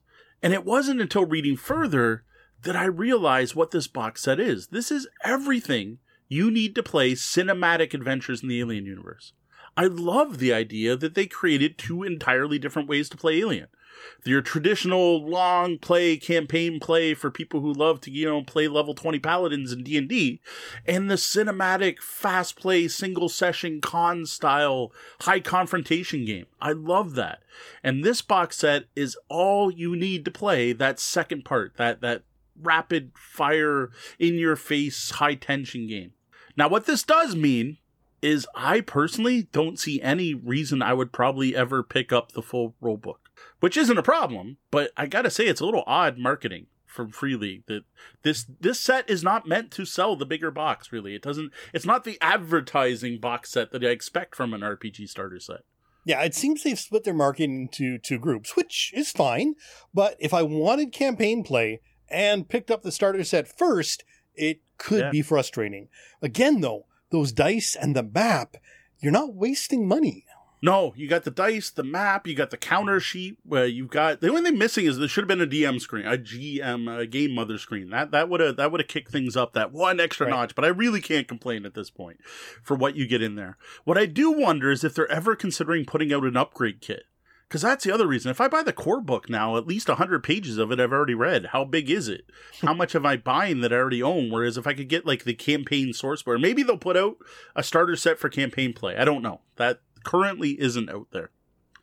Now, as for the system, the the the dice pool system, everything. I gotta again, I have to admit, I haven't. I've only read it. I've not actually sat down and played it. It sounds really solid though. Now, no, I have played Year Zero engine games. I have used this dice pool at the table multiple times. I played Tales from the Loop a handful of times, and the core mechanic here is the same. I know those work. I know that core mechanic works, and it works well. So I, I, I, can't see a problem with the core rules. Now, the big change here is, of course, the whole stress and panic system, which just sounds brilliant. I haven't seen it at the table, but I love the concept of the players having to manage their stress levels and the threat of a cascading panic attack by an entire six crew. Like, that is a great example of tying mechanics to the theme. Yeah, no, and stress to a horror RPG is as vital as sanity is to a Cthulhu one. Uh, and I just did a quick check. 392 pages ah. is the size of the core rulebook. So you're still, I don't know what they're you're, filling that still 300, 300 pages with. pages of other wow. stuff. Well, for one, you'd have to have all the bad guy rules, right? You'd have to have all your xenomorphs. That's got to be a significant section because I'll admit, the back of that book, the, the the info in the xenomorphs is not one page per. There's there's some pretty detailed aliens here, which if you've seen the series, you can kind of see why they might need Yep. More than one page of rules. Yep. Again, I really don't want to spoil anything no, here no, for what types or anything. As for that ex- the the uh, the adventure, the Chariot of the Gods, this is a great example of an alien story. Reading that felt like reading a, a script for an alien movie. It's a perfect mix of tension, exploration, interpersonal rivalry, corporate meddling, and horror that I want from a story set in this universe. My only concern, though, is this does not look like an easy to run adventure, especially not for a new game mother. Like, there is a lot of front loading. Like, more than half the book is just giving you here's the people, here's the places. And you're going to have to learn all that before you even get to here's what's going to happen there. Um, there's 10 NPCs that you're trying to keep track of, possibly all at once, as well as some PCs. And then there's whatever happens to be lurking around the corners you're keeping track of. That's a lot of stuff. And I could see combining that with trying to learn a brand new game, because again, this is supposed to be your first time playing Alien, that could lead to a bit of a mess. This is not one of those Mario adventures. That's what I like to call it, where you just slowly introduce the rules so you learn as you play. This is not that. This is not one of those. Well, let's make you walk you through a simple check. Okay, let's walk you through a hand to hand combat. Let's what? No, this is not at all. This is a full blown traditional RPG module with a lot of NPCs, multiple sites to explore, and varied NPC motivations. So that's another aspect of it, is everyone has their own agenda and trying to track those agendas. So what this means is that while this may be a great starter set for the Alien RPG, I don't think it should be considered a beginner box in any way. Like besides having a rather complex adventure module, it also has a full rule book for the cinematic mode of play. This is not a beginner box. This is not a quick start rule that you're going to pick up and play the same day you buy it. No way ever is that going to happen. Well, I think it's an awesome box for an experienced group looking to learn a new system. Like for an experienced group that's played lots of RPGs that want to check out Alien, fantastic box here. I don't think it's a good entry point for a new group of role players. Now, I don't know if any new groups of role players are suddenly going to seek out an Alien RPG, but still. Now, is it indicated anywhere on the box? Because uh, this is something where, you know, fans of the cinematic series might decide to try to use this as their intro to RPG systems. You know, if, if you're a huge Alien fan and you've never been interested in, you know, D&D and, dra- you know, dragons mm. and, and dwarves, this could be something that would that get someone to go all in and say, "All right, that does it. We're going to we're going to start RPGing cuz this looks awesome." Yeah, there there is nothing to indicate that this is introductory in any way but it does say this is the starter set for playing cinematic stories in the Alien universe. Right. Like it doesn't really say either way. It's right. it says this is a box set to get you to play cinematic stories in the Alien universe. Right. But it doesn't we say this you know, is your starting point. It doesn't say this is the first place to go. So we're noting, and hopefully, and hopefully people uh, listen to this that you should not use this as your first RPG. It'd be a, it'd be a rough learn, I think. Though I gotta admit, people learned to role play off the AD and D rule books back in the day with uh, High Gygaxian. so if they could figure that out, I'm sure some people could figure this one out. But Fair. yeah, I just it I, the thing is, I was I was looking at it and I actually thought the Tales from the Loop one might have been called the beginner box because to me those are two separate products. An RPG beginner box is something for beginners, yep. where it's going to do that hand holding. It's it's the Gloomhaven Jaws of the Lion of RPGs. Whereas a starter set to me is how to get started in it. So, uh, but the names, uh, I wish people would take those naming conventions and use them. So, for example, the Tales from the Loop starter set was very much a beginner box. Right. Even more of a beginner box was the two Shadowrun box sets we interviewed, though they may do a variable job on it. But those were very much cut down version of the rules that simplified everything to try to get you and trying to get you to play right away. Where this is like, like I said, there's no way you're going to break this box out on a Saturday night and start playing Saturday night. It's there's a hundred page rule book to read first, well, 150 once you add the module. It's definitely a bigger step. Right. All right. Overall, I gotta say, I was impressed. That this is a really impressive box set, both in the amount of stuff you get in the box and the quality of what you get. If you've ever considered creating stories in Ridley Scott's Alien universe, and you are familiar with the basic concepts of role playing, this is the place to start. This is much more than a beginner box, giving you a full set of rules for playing cinematic, high tension, high risk, and high vitality alien scenarios. It also comes with all the added tools to play, like custom dice and a custom uh, a map and counters and everything you need to do. The included adventure, while not for new GMs, is a perfect example of the kinds of stories you expect and want from an alien base game. And this box set will let you play on its own without the core rulebook any future cinematic modules that are produced. For a much more in depth look at the Alien, the role playing game starter set, you can head over to tabletopbellhop.com and click on Reviews. Welcome to our spoiler free review of Exit the Game, The Catacombs of Horror, a exit uh, big box exit game that's bigger, longer, and harder than any of the other exit games out there. Before we get going, I want to take a moment to thank Kosmos for sending us a review copy of this Escape eh, Room in a Box game. All right, this is the fourth exit game that we played through. I played through with my with my my wife and some once my one of my daughter and my my mother in law. It's our fourth one. And before we get to this one, I do want to quickly go over our thoughts on the previous exit games we played. So links to the full reviews of each of these games will be in the show notes. All right, so our first exit experience was the Secret Lab. While more difficult than we expected, it was just about the right level of challenge. Now, this is rated a 3 out of 5 on Kosmos' difficulty scale. The second game we played was the House of Riddles. Now, after the Secret Lab, we thought trying something slightly easier, because it's a rated 2 out of 5, might be more fun. But as you can read in our review, uh, we found that one a little too easy. Up next, we tried out the Haunted Roller Coaster. Now, this is also rated a 2 out of 5, but this was a newer release, and many people have heralded this as the best gateway to the exit games. And we went in expecting to be disappointed, but we were not at all. We really enjoyed the Haunted Roller Coaster and found it to be one of the most fun escape room in a box experiences we've had. I still think at this time it is the best gateway to the exit series. Now, after these last two, they were rather easy, a little too easy. We thought it was probably time we checked out something harder. Plus, you know what? It's mid October and it's the time of year for playing horror filled games. So this seemed like the perfect time to crack open Exit the Game The Catacombs of Horror. What better than a spooky horror puzzle for the season? One I should mention the publisher claims people have suggested is itself haunted. Yes, they have. I saw that. So, Catacombs of Horror was designed by Inka and Markus Brand with Ralph Querfurth.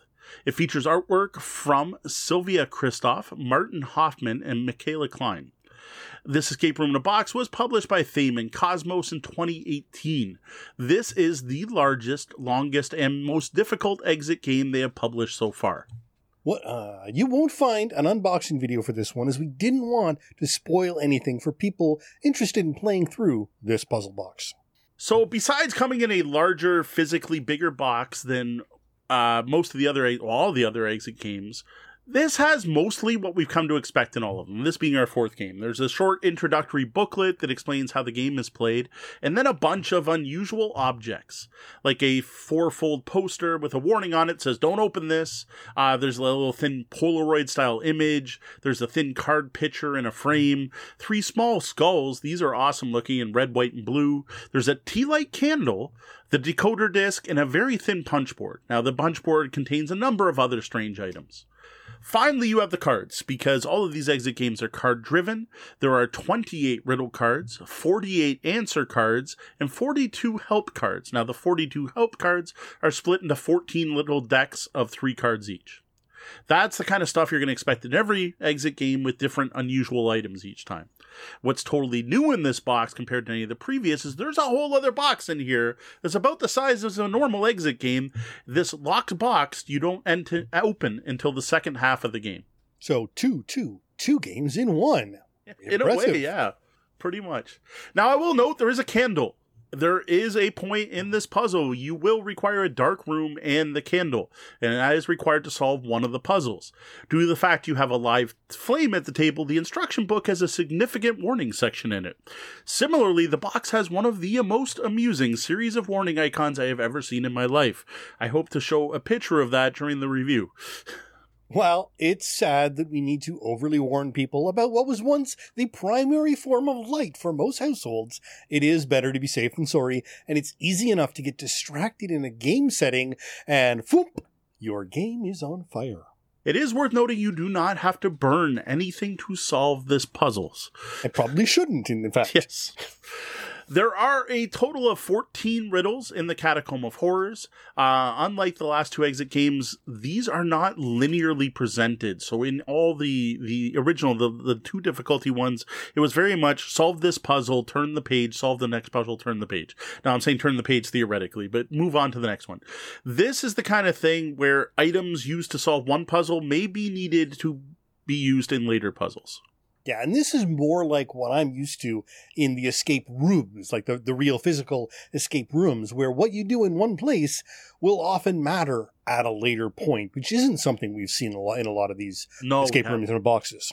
Though again, the Secret Lab did have some of that, so this is definitely harkening more to that. Now, like all exit games, you are meant to play this immediately out of the box. Uh, unlike earlier review, there's no preparation required.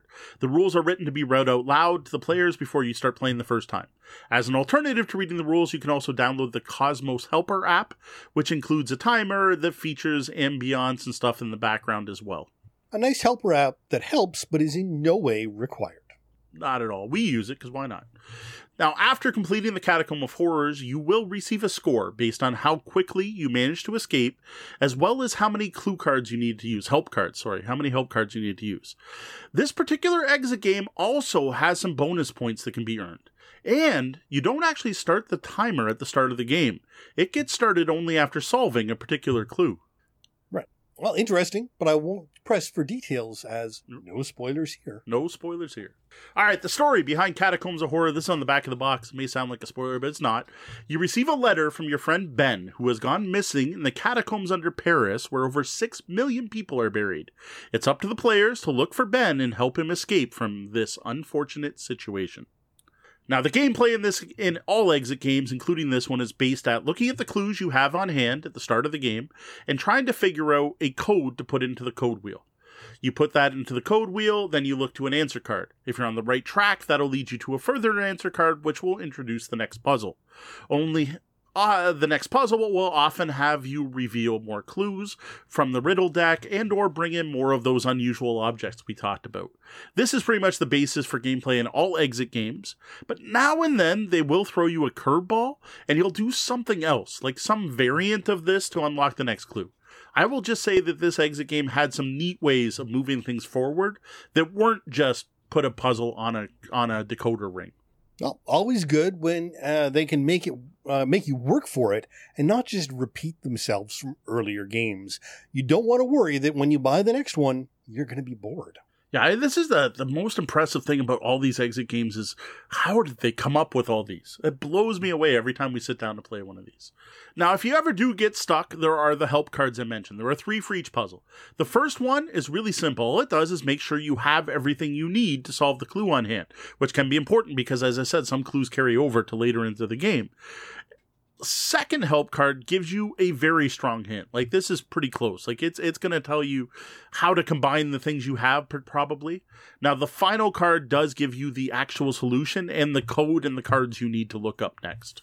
Right. So just enough help when you need it so that you can still have a chance to feel like you accomplished something right up until you flip that third one in frustration and it's over then that one's over.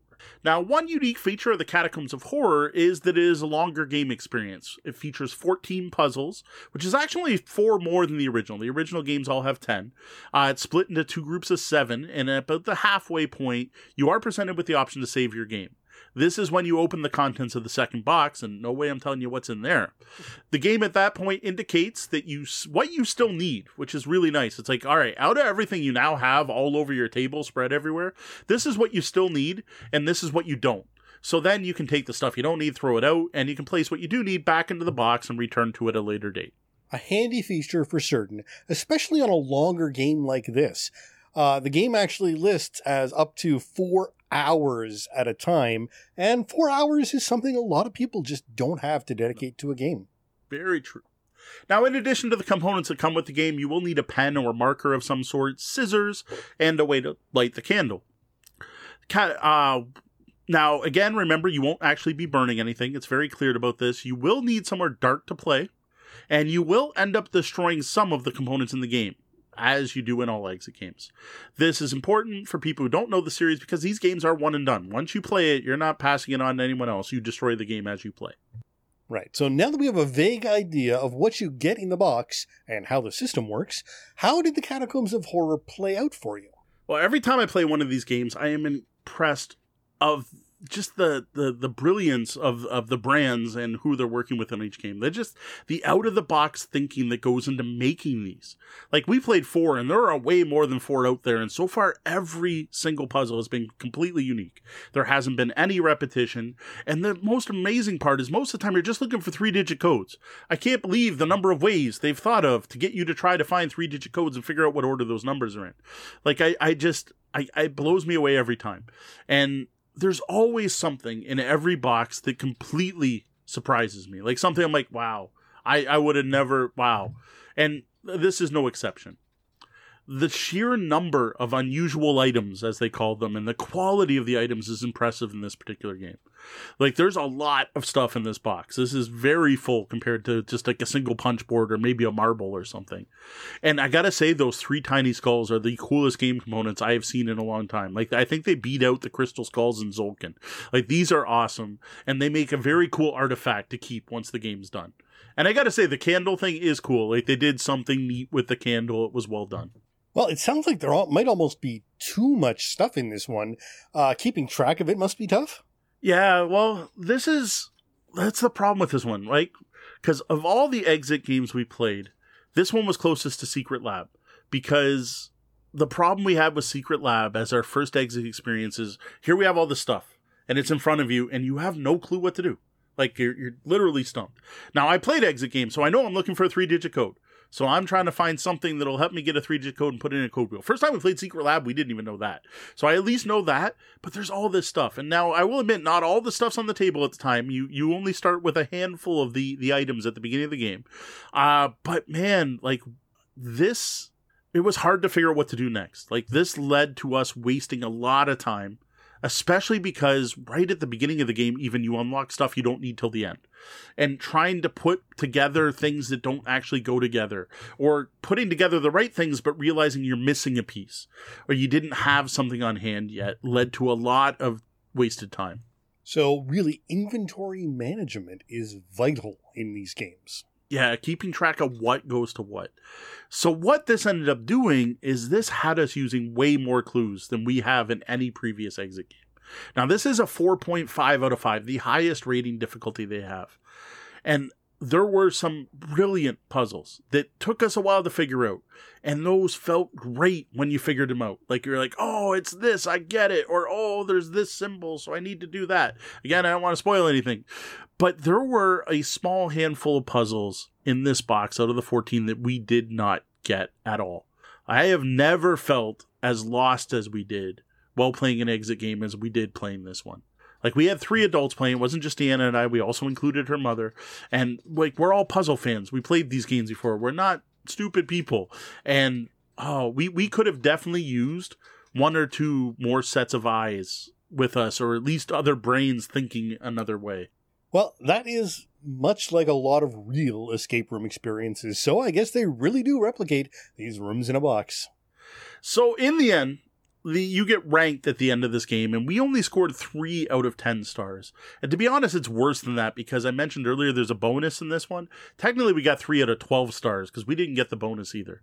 Now, the box on this game notes a max of 80 minutes per half. We took almost two hours each half, and that's not counting that time before the timer started. By the time we stopped the timer, we are at 220 minutes and I, I there had to be a good 20 minutes at least before then. So we're looking at four hours here. Added to that is is the the bonus point thing. Like there was this final riddle that i don't know like like we failed that. Like that, that final riddle completely stumped us and had us actually sit there and look at a third clue card and just have to get the answer. Not because we didn't finish it but like how? How did how would you get to this answer? Because we can't see how and there was something there like I we would have never gotten it without that clue. Well, to be fair, losing is also a part of the escape room experience, if not the best part. No, I agree. Like uh, just overall, as as you can tell, this was not easy to solve. This is definitely like they're right on the rating. It, this is definitely the hardest escape game they published. This is definitely um, there were puzzles in here that definitely fell on the frustrating side rather than the fun side of things when we got when we got stumped. Uh, what I think we need to do, and what I encourage anyone who plays through uh, this exit game and any to be honest, is be more liberal with the use of the help cards. Your overall score is actually affected more by the time you take than the number of cards. So if you're worried about your score, you're actually better off using like getting the clues earlier. Plus, it's important to note that when you get a clue card, if it doesn't teach you anything new, if it doesn't actually help you, it doesn't count against your score. So grabbing that top card just to confirm you have everything you need on hand could just be that little extra push to realize, oh, I only need these three things. And it didn't teach me anything new. So that's not even counting against you. So it's just to, to make sure you're on the right track and get you past that roadblock. Right. This is actually something we ran into in, in real rooms too.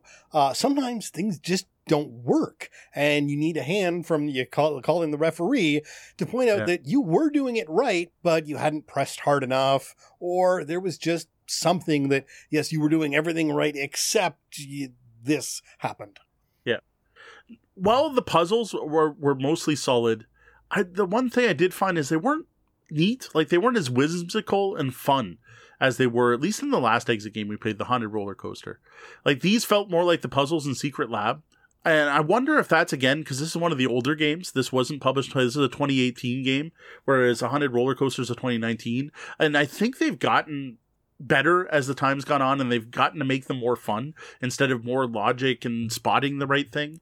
Um, also the theme. I actually like the theme better in Haunted Roller Coaster. That felt more fun in Halloween with ghost skeletons and Frankenstein's monster, where this was ritualistic horror, um, and very much like hurry rush time um, which also led to Catacombs of Horror not being family friendly. Uh, so actually, we're glad we didn't include the kids on this one. Like we had a pretty good idea by the cover of the box and everything and the tone of it, but this one definitely is not as family friendly as say Catacombs of Horror, which is about being on a haunted roller coaster and running into silly ghosts and stuff. Haunted roller coaster is about yes, not Sorry. not catacombs. catacombs of Horror. Now, as soon as you mentioned the catacombs beneath Paris, I pretty much ruled out the kids there right away. overall, I have mixed thoughts. I don't know. Um, like I remember while playing it, feeling very frustrated a number of times, and honestly feeling stupid, sitting there going, "What? What's wrong with us? Like, why can't we figure this out?" Now, looking back on the experience after the fact, I don't know. Those times don't seem as bad, and I clearly remember the rewarding moments. The oh, we solved that right away, and we figured that. Oh, remember when I got these two things to work together? When I took that and put it with this, oh, that was brilliant. So I don't know. It, it, it's it, it's leaving me with, with with mixed feelings. Catacombs of Horror is definitely quite difficult. I would be extremely impressed to learn that anyone got 12 stars in this. Like, I, I, maybe it's out there, but like, you got to be an idiot savant or something to be able to pull this off. Cause, like, I don't see it. We got three, like, and I'm looking at it, I'm like, even if we pulled more clues, well, if we pulled more clues, you wouldn't get 12 either. Like, I just can't see it. It, it seems to be that step above. Well, and that's the big upside on this. Not feel, not you're feeling in the moment, the stress and the frustration, but afterwards, when you laugh and joke about it, win or lose, uh, that's really kind of the the experience of the game, right? right? It's that it's that after. It's what you walk away with, not you know cursing and, and swearing in yeah. the in the moment because you didn't do as well as you wanted to, or you got completely stumped on something mm. for some reason. Yeah, and we definitely even had that because we did take two days to play it. That after playing the first day, I was more looking forward to go back the second day, even though we had been frustrated a number of times the first day. I overall, I definitely don't recommend Catacomb of Horrors for anyone who hasn't played an exit game before. There is no way this should be considered a gateway. If you're looking for a gateway exit game, pick up Haunted Roller Coaster. Save this one until you have more experience. And I would suggest more experience than just Haunted Roller Coaster. I would recommend Haunted Roller Coaster, then maybe Secret Lab or something else that's a rated three. I would also point people towards Haunted Roller Coaster if you're looking for a spooky game to play on Halloween. Uh, just to tie in with the podcast episode where we're recording this, we are talking about great games to play with your family on Halloween. That's going to be Haunted Roller Coaster, not Catacomb of Horror. If you find most escape room bo- games in a box too easy, or if you're an expert at doing escape rooms, or if you really like to be challenged, this may be the box for you. Catacombs of Horror has some great components that are used in some really cool ways to do things and solve things and contains a broad range of puzzles that are going to challenge any group. It's just up to you if you really think you're up for that challenge and it's something you'd enjoy. For a more in-depth look at Exit the Game Chronicles of, no, not Chronicles of Horror, Catacombs of Horror, you can head over to tabletopbellhop.com and click on reviews. And now, the Bellhop's Tabletop, where we t- look back and summarize what's happened since we were last here. What games hit our tables? We really got to throw in the the lobbies, I think, for the reviews. I keep forgetting about that. Evil John had some stuff to say about aliens that we missed. Um, I don't know. I saw some come and watch it at my house. I didn't see that, but he said, "Oh man, again, that game sounds good." And then Deanna was talking about laminating the character sheets, which I think is a brilliant idea. John's noting he'd laminate anything. So Deanna's got a bunch more notes about the last one for anyone here live. Uh, well, I guess on the full podcast you'll hear this as well. So um, Deanna notes that a dark room is required. Think about this when you start, because yeah, playing in a bright sunlit dining room wasn't the best choice. We did have have a bit of an issue with that puzzle. Um, I'm not sure what Deanna noted. I like that part; it was thematic. Um, yeah, uh, her and her mom fought over who got to keep the skulls. That's the only disappointment I had for playing it there instead of here. there was one puzzle I don't think we ever in a week of Sundays would have figured out. I agree. There was one. But then there was another that we were completely stumped and when Holly walked in the room, she said, Can I see that? And immediately said she would have got it. Now I don't know if she was there at the table she would have got it. But she happened she wasn't actually playing. She just came in and out of the room and was like, Oh, obviously it meant to do this. And we're like, we would have never got that um the final one like the the final one um was after reading the clue card we still couldn't figure it out it took us five to ten minutes to figure out what the clue card was telling us to look for so like that that one was just like oh come on um there was a particular puzzle i don't even want to mention the the word she's talking about there where we spent 25 minutes physically manipulating things. So that is something that has come up in our previous review of exit games that people do not like. Is you're on a timer and you have to cut stuff out. Why am I being penalized for my cutting skills? Right. And this does have cutting, folding, destroying, drawing, and all of that. And it's kind of frustrating because in this particular puzzle, we figured out what to do instantly. It was f- the physical act of doing it we found difficult and wasted 25 minutes on one puzzle out of 14 mm, when you're being timed. So that that was a although although to be fair, I mean the, the the last escape room I did had a balance beam you had to cross in yeah, order so. to you know in order to do. So there there are aspects of that Uh, Yeah. In, in other uh, you know in other games and, and there's there's timing things uh, you know I've had to you know have four people on opposite sides of a pillar each doing different actions in time Oh, geez. so it's So yeah, it's definitely an aspect of the games. Um, I'm trying to. There was something else I saw. Uh, one of the thematic things was not starting the time until a story point. That was actually really cool because that because at that point there was no concern, and all of a sudden something happened, and there was a concern where time would matter, and Right. now it did. That was a nice Makes touch because that yeah. hasn't been in the previous ones.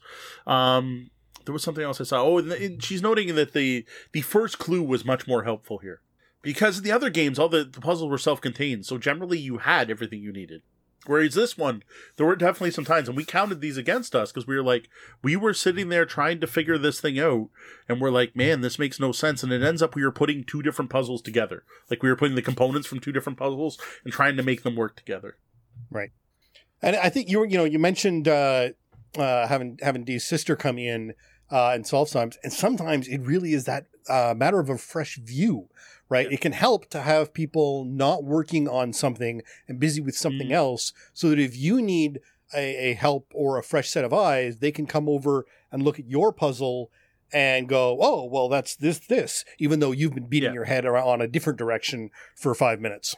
No exactly. And that's actually why we went to these moms because Dee's mom is is great at puzzles and we played the previous escape room for her. Though for her she was a bit overwhelmed. Like i i, I kind of wish we had introduced her to an easier exit game first because here Dee and i just like throwing cards around because we played exit games because the basic system's all the same. And and in this one what's surprising is i actually disagree with uh, board game geek here because board game geek actually says recommended at two. And this one in particular i think you need those extra eyes that extra way of thinking now, again, there is the disadvantage of you are generally only solving one puzzle at a time, and there's usually a physicality to it, and only one person can do that physical thing. So you do have three other players just kind of staring and watching if you're playing with four, but it's that interaction and talking and working way through puzzles that I think is really useful. So I actually, in this case, I very seldom disagree with Board Game Geek's recommended player count, and this one I do. I think you want at least three, if not four, just to have that out of the box thinking or you need to spot there was a lot more attention to detail required in this than previous exit games we played things were not obvious and it would have been nice to have that Right. extra person there it's interesting that the I don't I don't grasp how um, BGG actually works out their recommended numbers very well. It's the numbers are odd. Um, while two has a strong best, um, one and four actually have incredibly strong recommended. Um, Well, and the only is- thing that's not recommended is more than four. So yeah again like there's not hmm. enough stuff to pass around but for Yeah. four people you can be working on one part of a puzzle while someone else is working on things. I can be looking at this while you cut. Like there's definitely a lot of that. And with one you're just going to get killed by the physicality. Because instead of i'm cutting this while you're putting things together it's i'm cutting this. Now i'm putting it together. Right. i i, I can't see doing unless again you you apply to mensa and you know win some awards if you can figure this one out solo. Right. Overall I, it was fun in retrospect. Like like i said it wasn't as much fun at the time. I did notice that this is again one of the older games. This did come out before haunted roller coaster.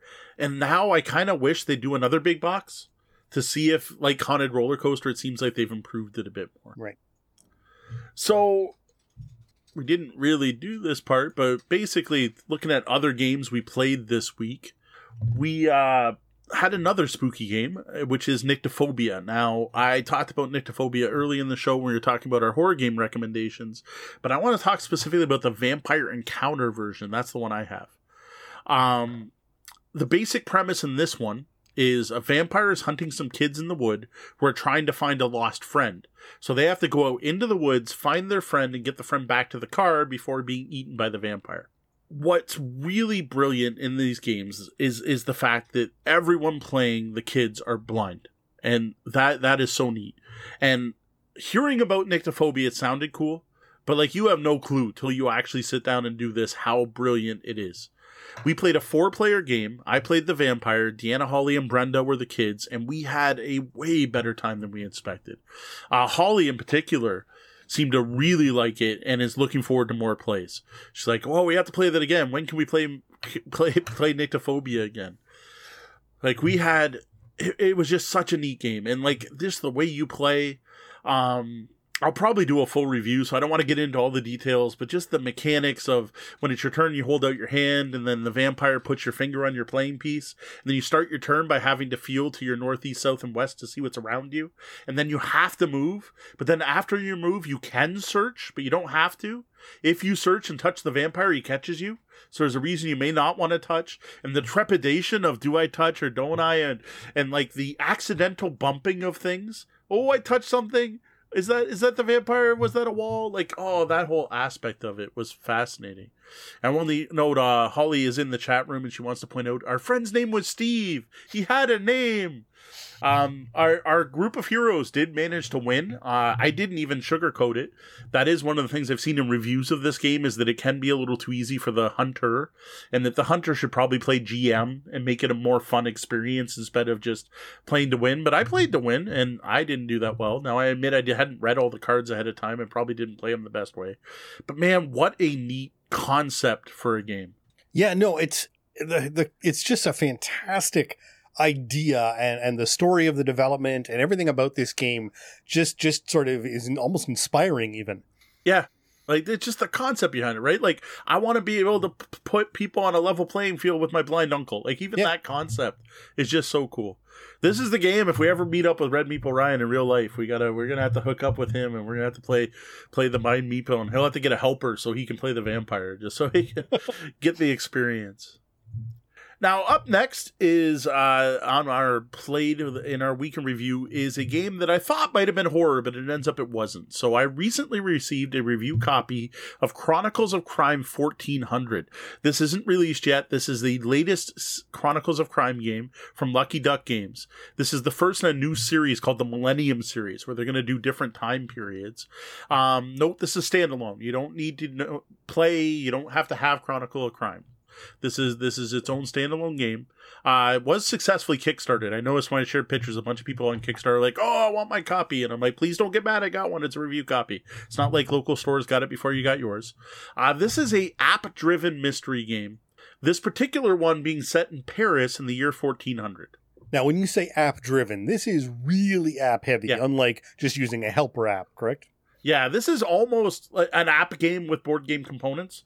Uh, in the same way that say World of Yoho right. is is very much you must have the app. This is an app driven game that has some card components to facilitate using the app in a way. They, they're, they're definitely well integrated. So what this game is includes actually it doesn't even yet because they're not even all, all all the scenarios aren't even published yet.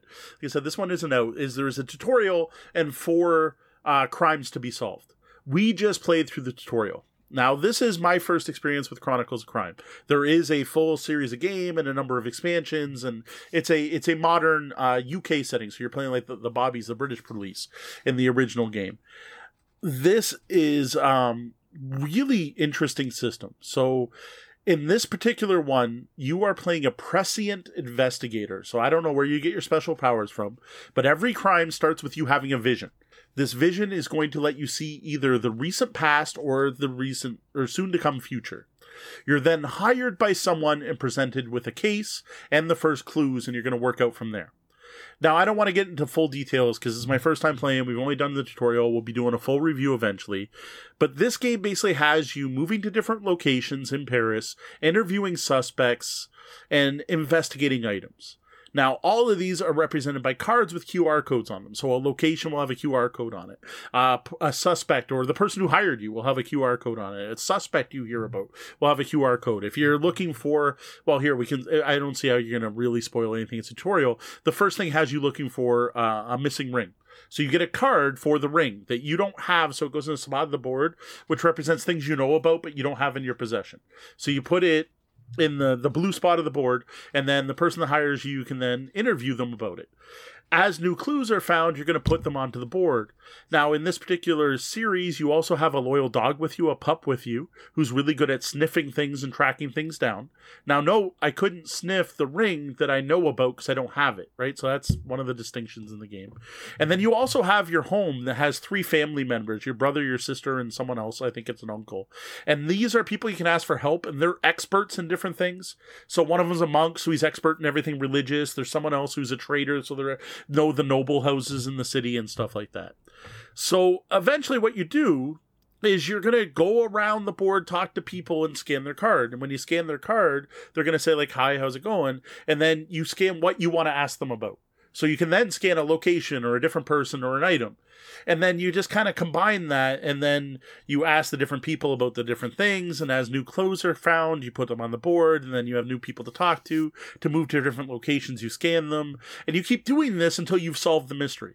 And that's up to you to decide when you're ready. Like you're like, all right, I think I've got it solved. When you do that, you go back home and you click on the end scenario.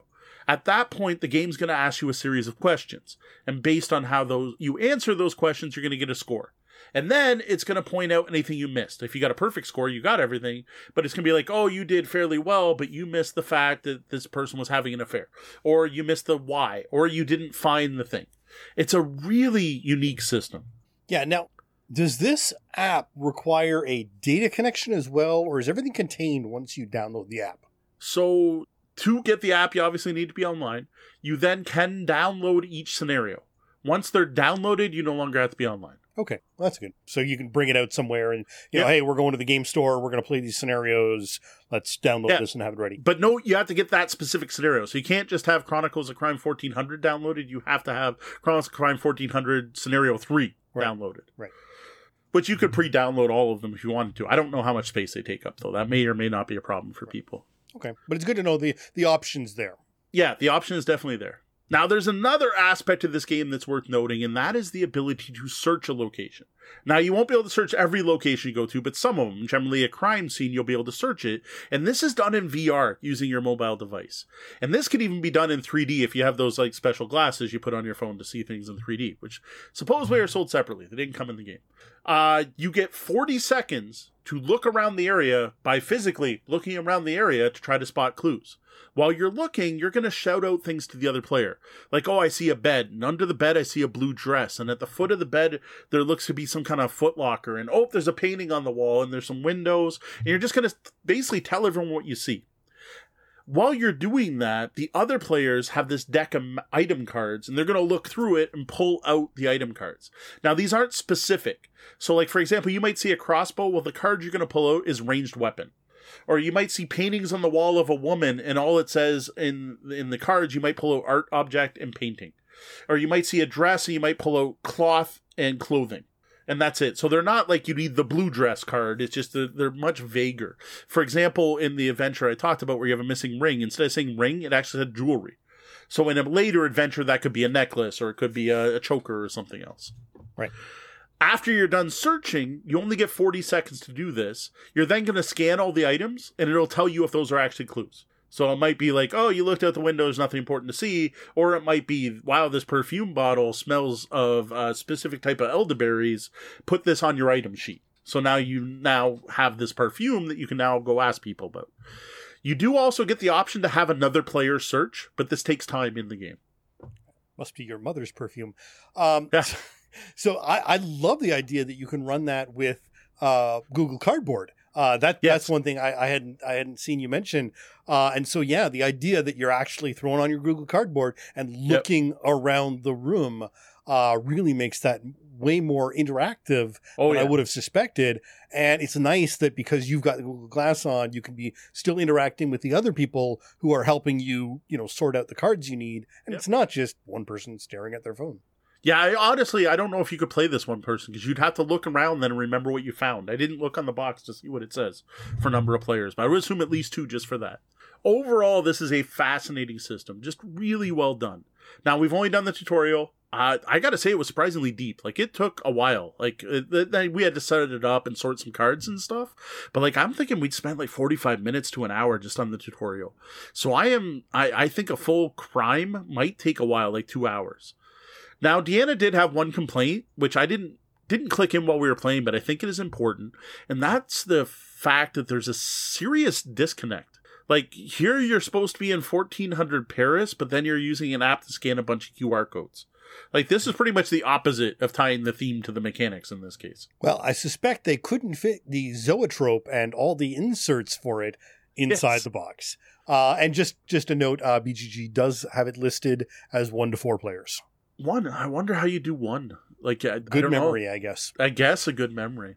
All right, so that's it for Chronicles of Crime 1400 for now. More to come in the future as we try the actual scenarios. Now, the last game I want to talk about this week has nothing to do with the theme whatsoever tonight, and that is Robotech Force of Arms. Though earlier in our chat room, they did point out that it's all about an alien invasion. So there's your horror angle: is aliens are invading Earth and trying to steal our protoculture. So there, there's our theme. Uh, this is the first of three Robotech board games that have been put out by a company called Solar Flare Studios. Uh, ever since Palladium has lost the license, it's kind of spread out into the universe, and various companies have bought up licenses and have been putting out games. This is an abstract strategy game that I swear. I, maybe they ripped them off or what, but this is a Reiner Knizia game. Like this is a math the game style of game. Like I have Reiner Knizia's Kingdoms has so much in common with this game. Well, not just being a direct retheme, but I'm like I would not have been shocked if someone had explained that Reiner Knizia made this game. This is a two player card game. One player is playing the Robotech Defense Force, the other player is playing the Zentraedi Fleet. The game recreates one epic space battle from the series, not a specific one, just generic. Here's a big space battle going on. You're going to build a three by three grid of eight ships, four for each side, and one area of empty space. This is randomized every game. Players are going to get a hand of 12 fighters. Each turn, players are going to get the option to move one of their ships, and what they do is they just swap it for another spot and then play two of their fighters. These are placed at the end of a row or column on the grid. After all the fight, the play just goes back and forth doing this until everyone's fighters have been played. Then players get a chance to play one of their hero cards. I think each race has four. I can't remember off the top of my head, but they're the they're the named characters from the series. It's who you'd expect. You know, you got Roy Fokker and Rick Rick, and you on the other side you got Breetai and whatever. You're gonna play one of those, and they're gonna mess with things, right, in some way. And then you're each gonna play two tactic cards. Again, this is gonna mess with things in some way, let you move things, change things around, swap ships, and so on. Once this is all done, you're then gonna flip up all of the fighters. Added to this, there's some weird rules for tokens that give bonuses and stuff, but we're not going to worry about that here. Then you're going to do math. You're going to look at the first ship in the top left corner. You're going to add up, look at what side it is. So say it's the Robotech side. You're going to add up all of the Zentraedi attacks on all of the Zentraedi ships on the, the cross, right? So your columns and your rows. And then you're going to compare that to all the defense that the RDF put there. If the attack beats the defense, the attacker takes the card. If the defense is higher, the defender keeps the card. You do this for all the eight ships, then you add up the victory points for the ships. Whoever has the most points wins. That's pretty much it. So simple enough, but very abstract. Yeah, this is definitely an abstract game. Like this is a a neat math based abstract. I dig the theme. It's Robotech. I definitely not tied to the theme. Though you do get a bit of a feel of a bunch of fighters zooming around big capital ships and the fact that some fighters are attacking defending, but that's about as close as it gets. The system works surprisingly well.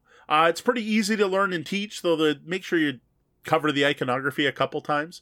What I recommend doing is just play a quick round once just to see it, and then play a second round for real. Uh, there's an interesting mix here of symmetry and asymmetry because the symmetry is the decks of fighters are actually identical. Your 12 cards are the same as the opponent's 12 cards with different names. But then the heroes are all completely different. And the command decks, one of the four cards is the same is different from the other, but the other three are the same. So it's one of those games where you can really learn the opponent's decks and what's out there. So it's almost perfect information. Now you're not going to know what they played face up or face down, but you know that if they've played their three ship, their three defense ship, they don't have another three defense ship. And then uh, you've got that perfect information going on. I also really like the fact that this takes up a small footprint. Like you're looking at five by five grid max of playing card size cards. This is another one of those games that's going to be good for playing at a hotel or at a bar. Uh, uh, at, at, in particular, I want to play this at the small table that's in the room at Jack's because it's the right perfect size for this kind of game. I, I like small footprint games. I was impressed. I, I didn't know what to expect from this. I wasn't expecting much, and this was a better game than I expected. I don't know if it really made me feel like I was playing Robotech, but it's a solid, quick, mathy filler. Excellent. Well, how about a uh, look ahead? All right, so next week's our AMA.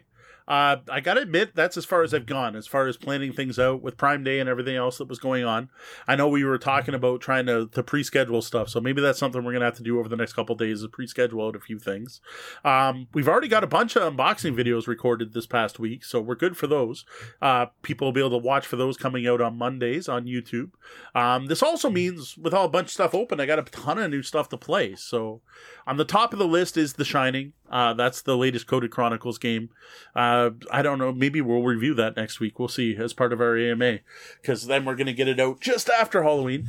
I wasn't worried about getting it out before Halloween because you can't buy it, right? So Yeah, yeah. why why get people excited for it? But I kind of want to get the review out before it's out there so people can Yeah, read our review before they purchase it if they know that if they want to buy. So that might be one.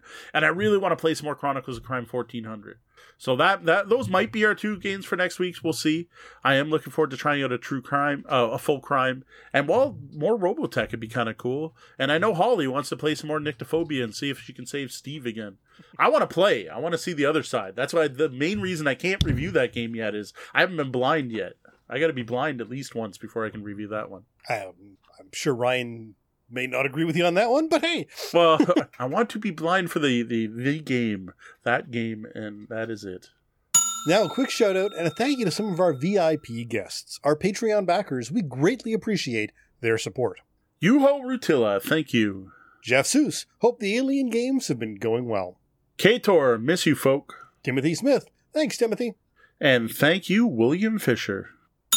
Well, that was the double bell. That means my shift's coming to an end and we're going to have to lock the front doors. Though the doors to the lobby are closed and the portcullis is slammed shut, you can always find us across the web and social media as Tabletop Bellhop, one word. Drop by our website at tabletopbellhop.com for more gaming content.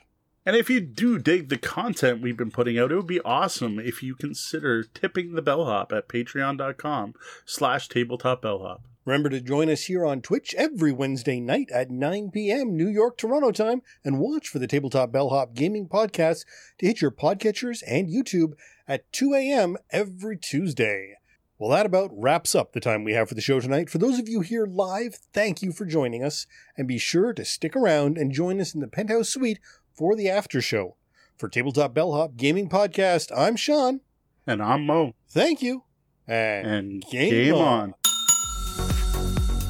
on. Graphic design by Brian Weiss at RPG & Co. Music is Nimbus by Eveningland. The podcast is released under a Creative Commons Attribution license.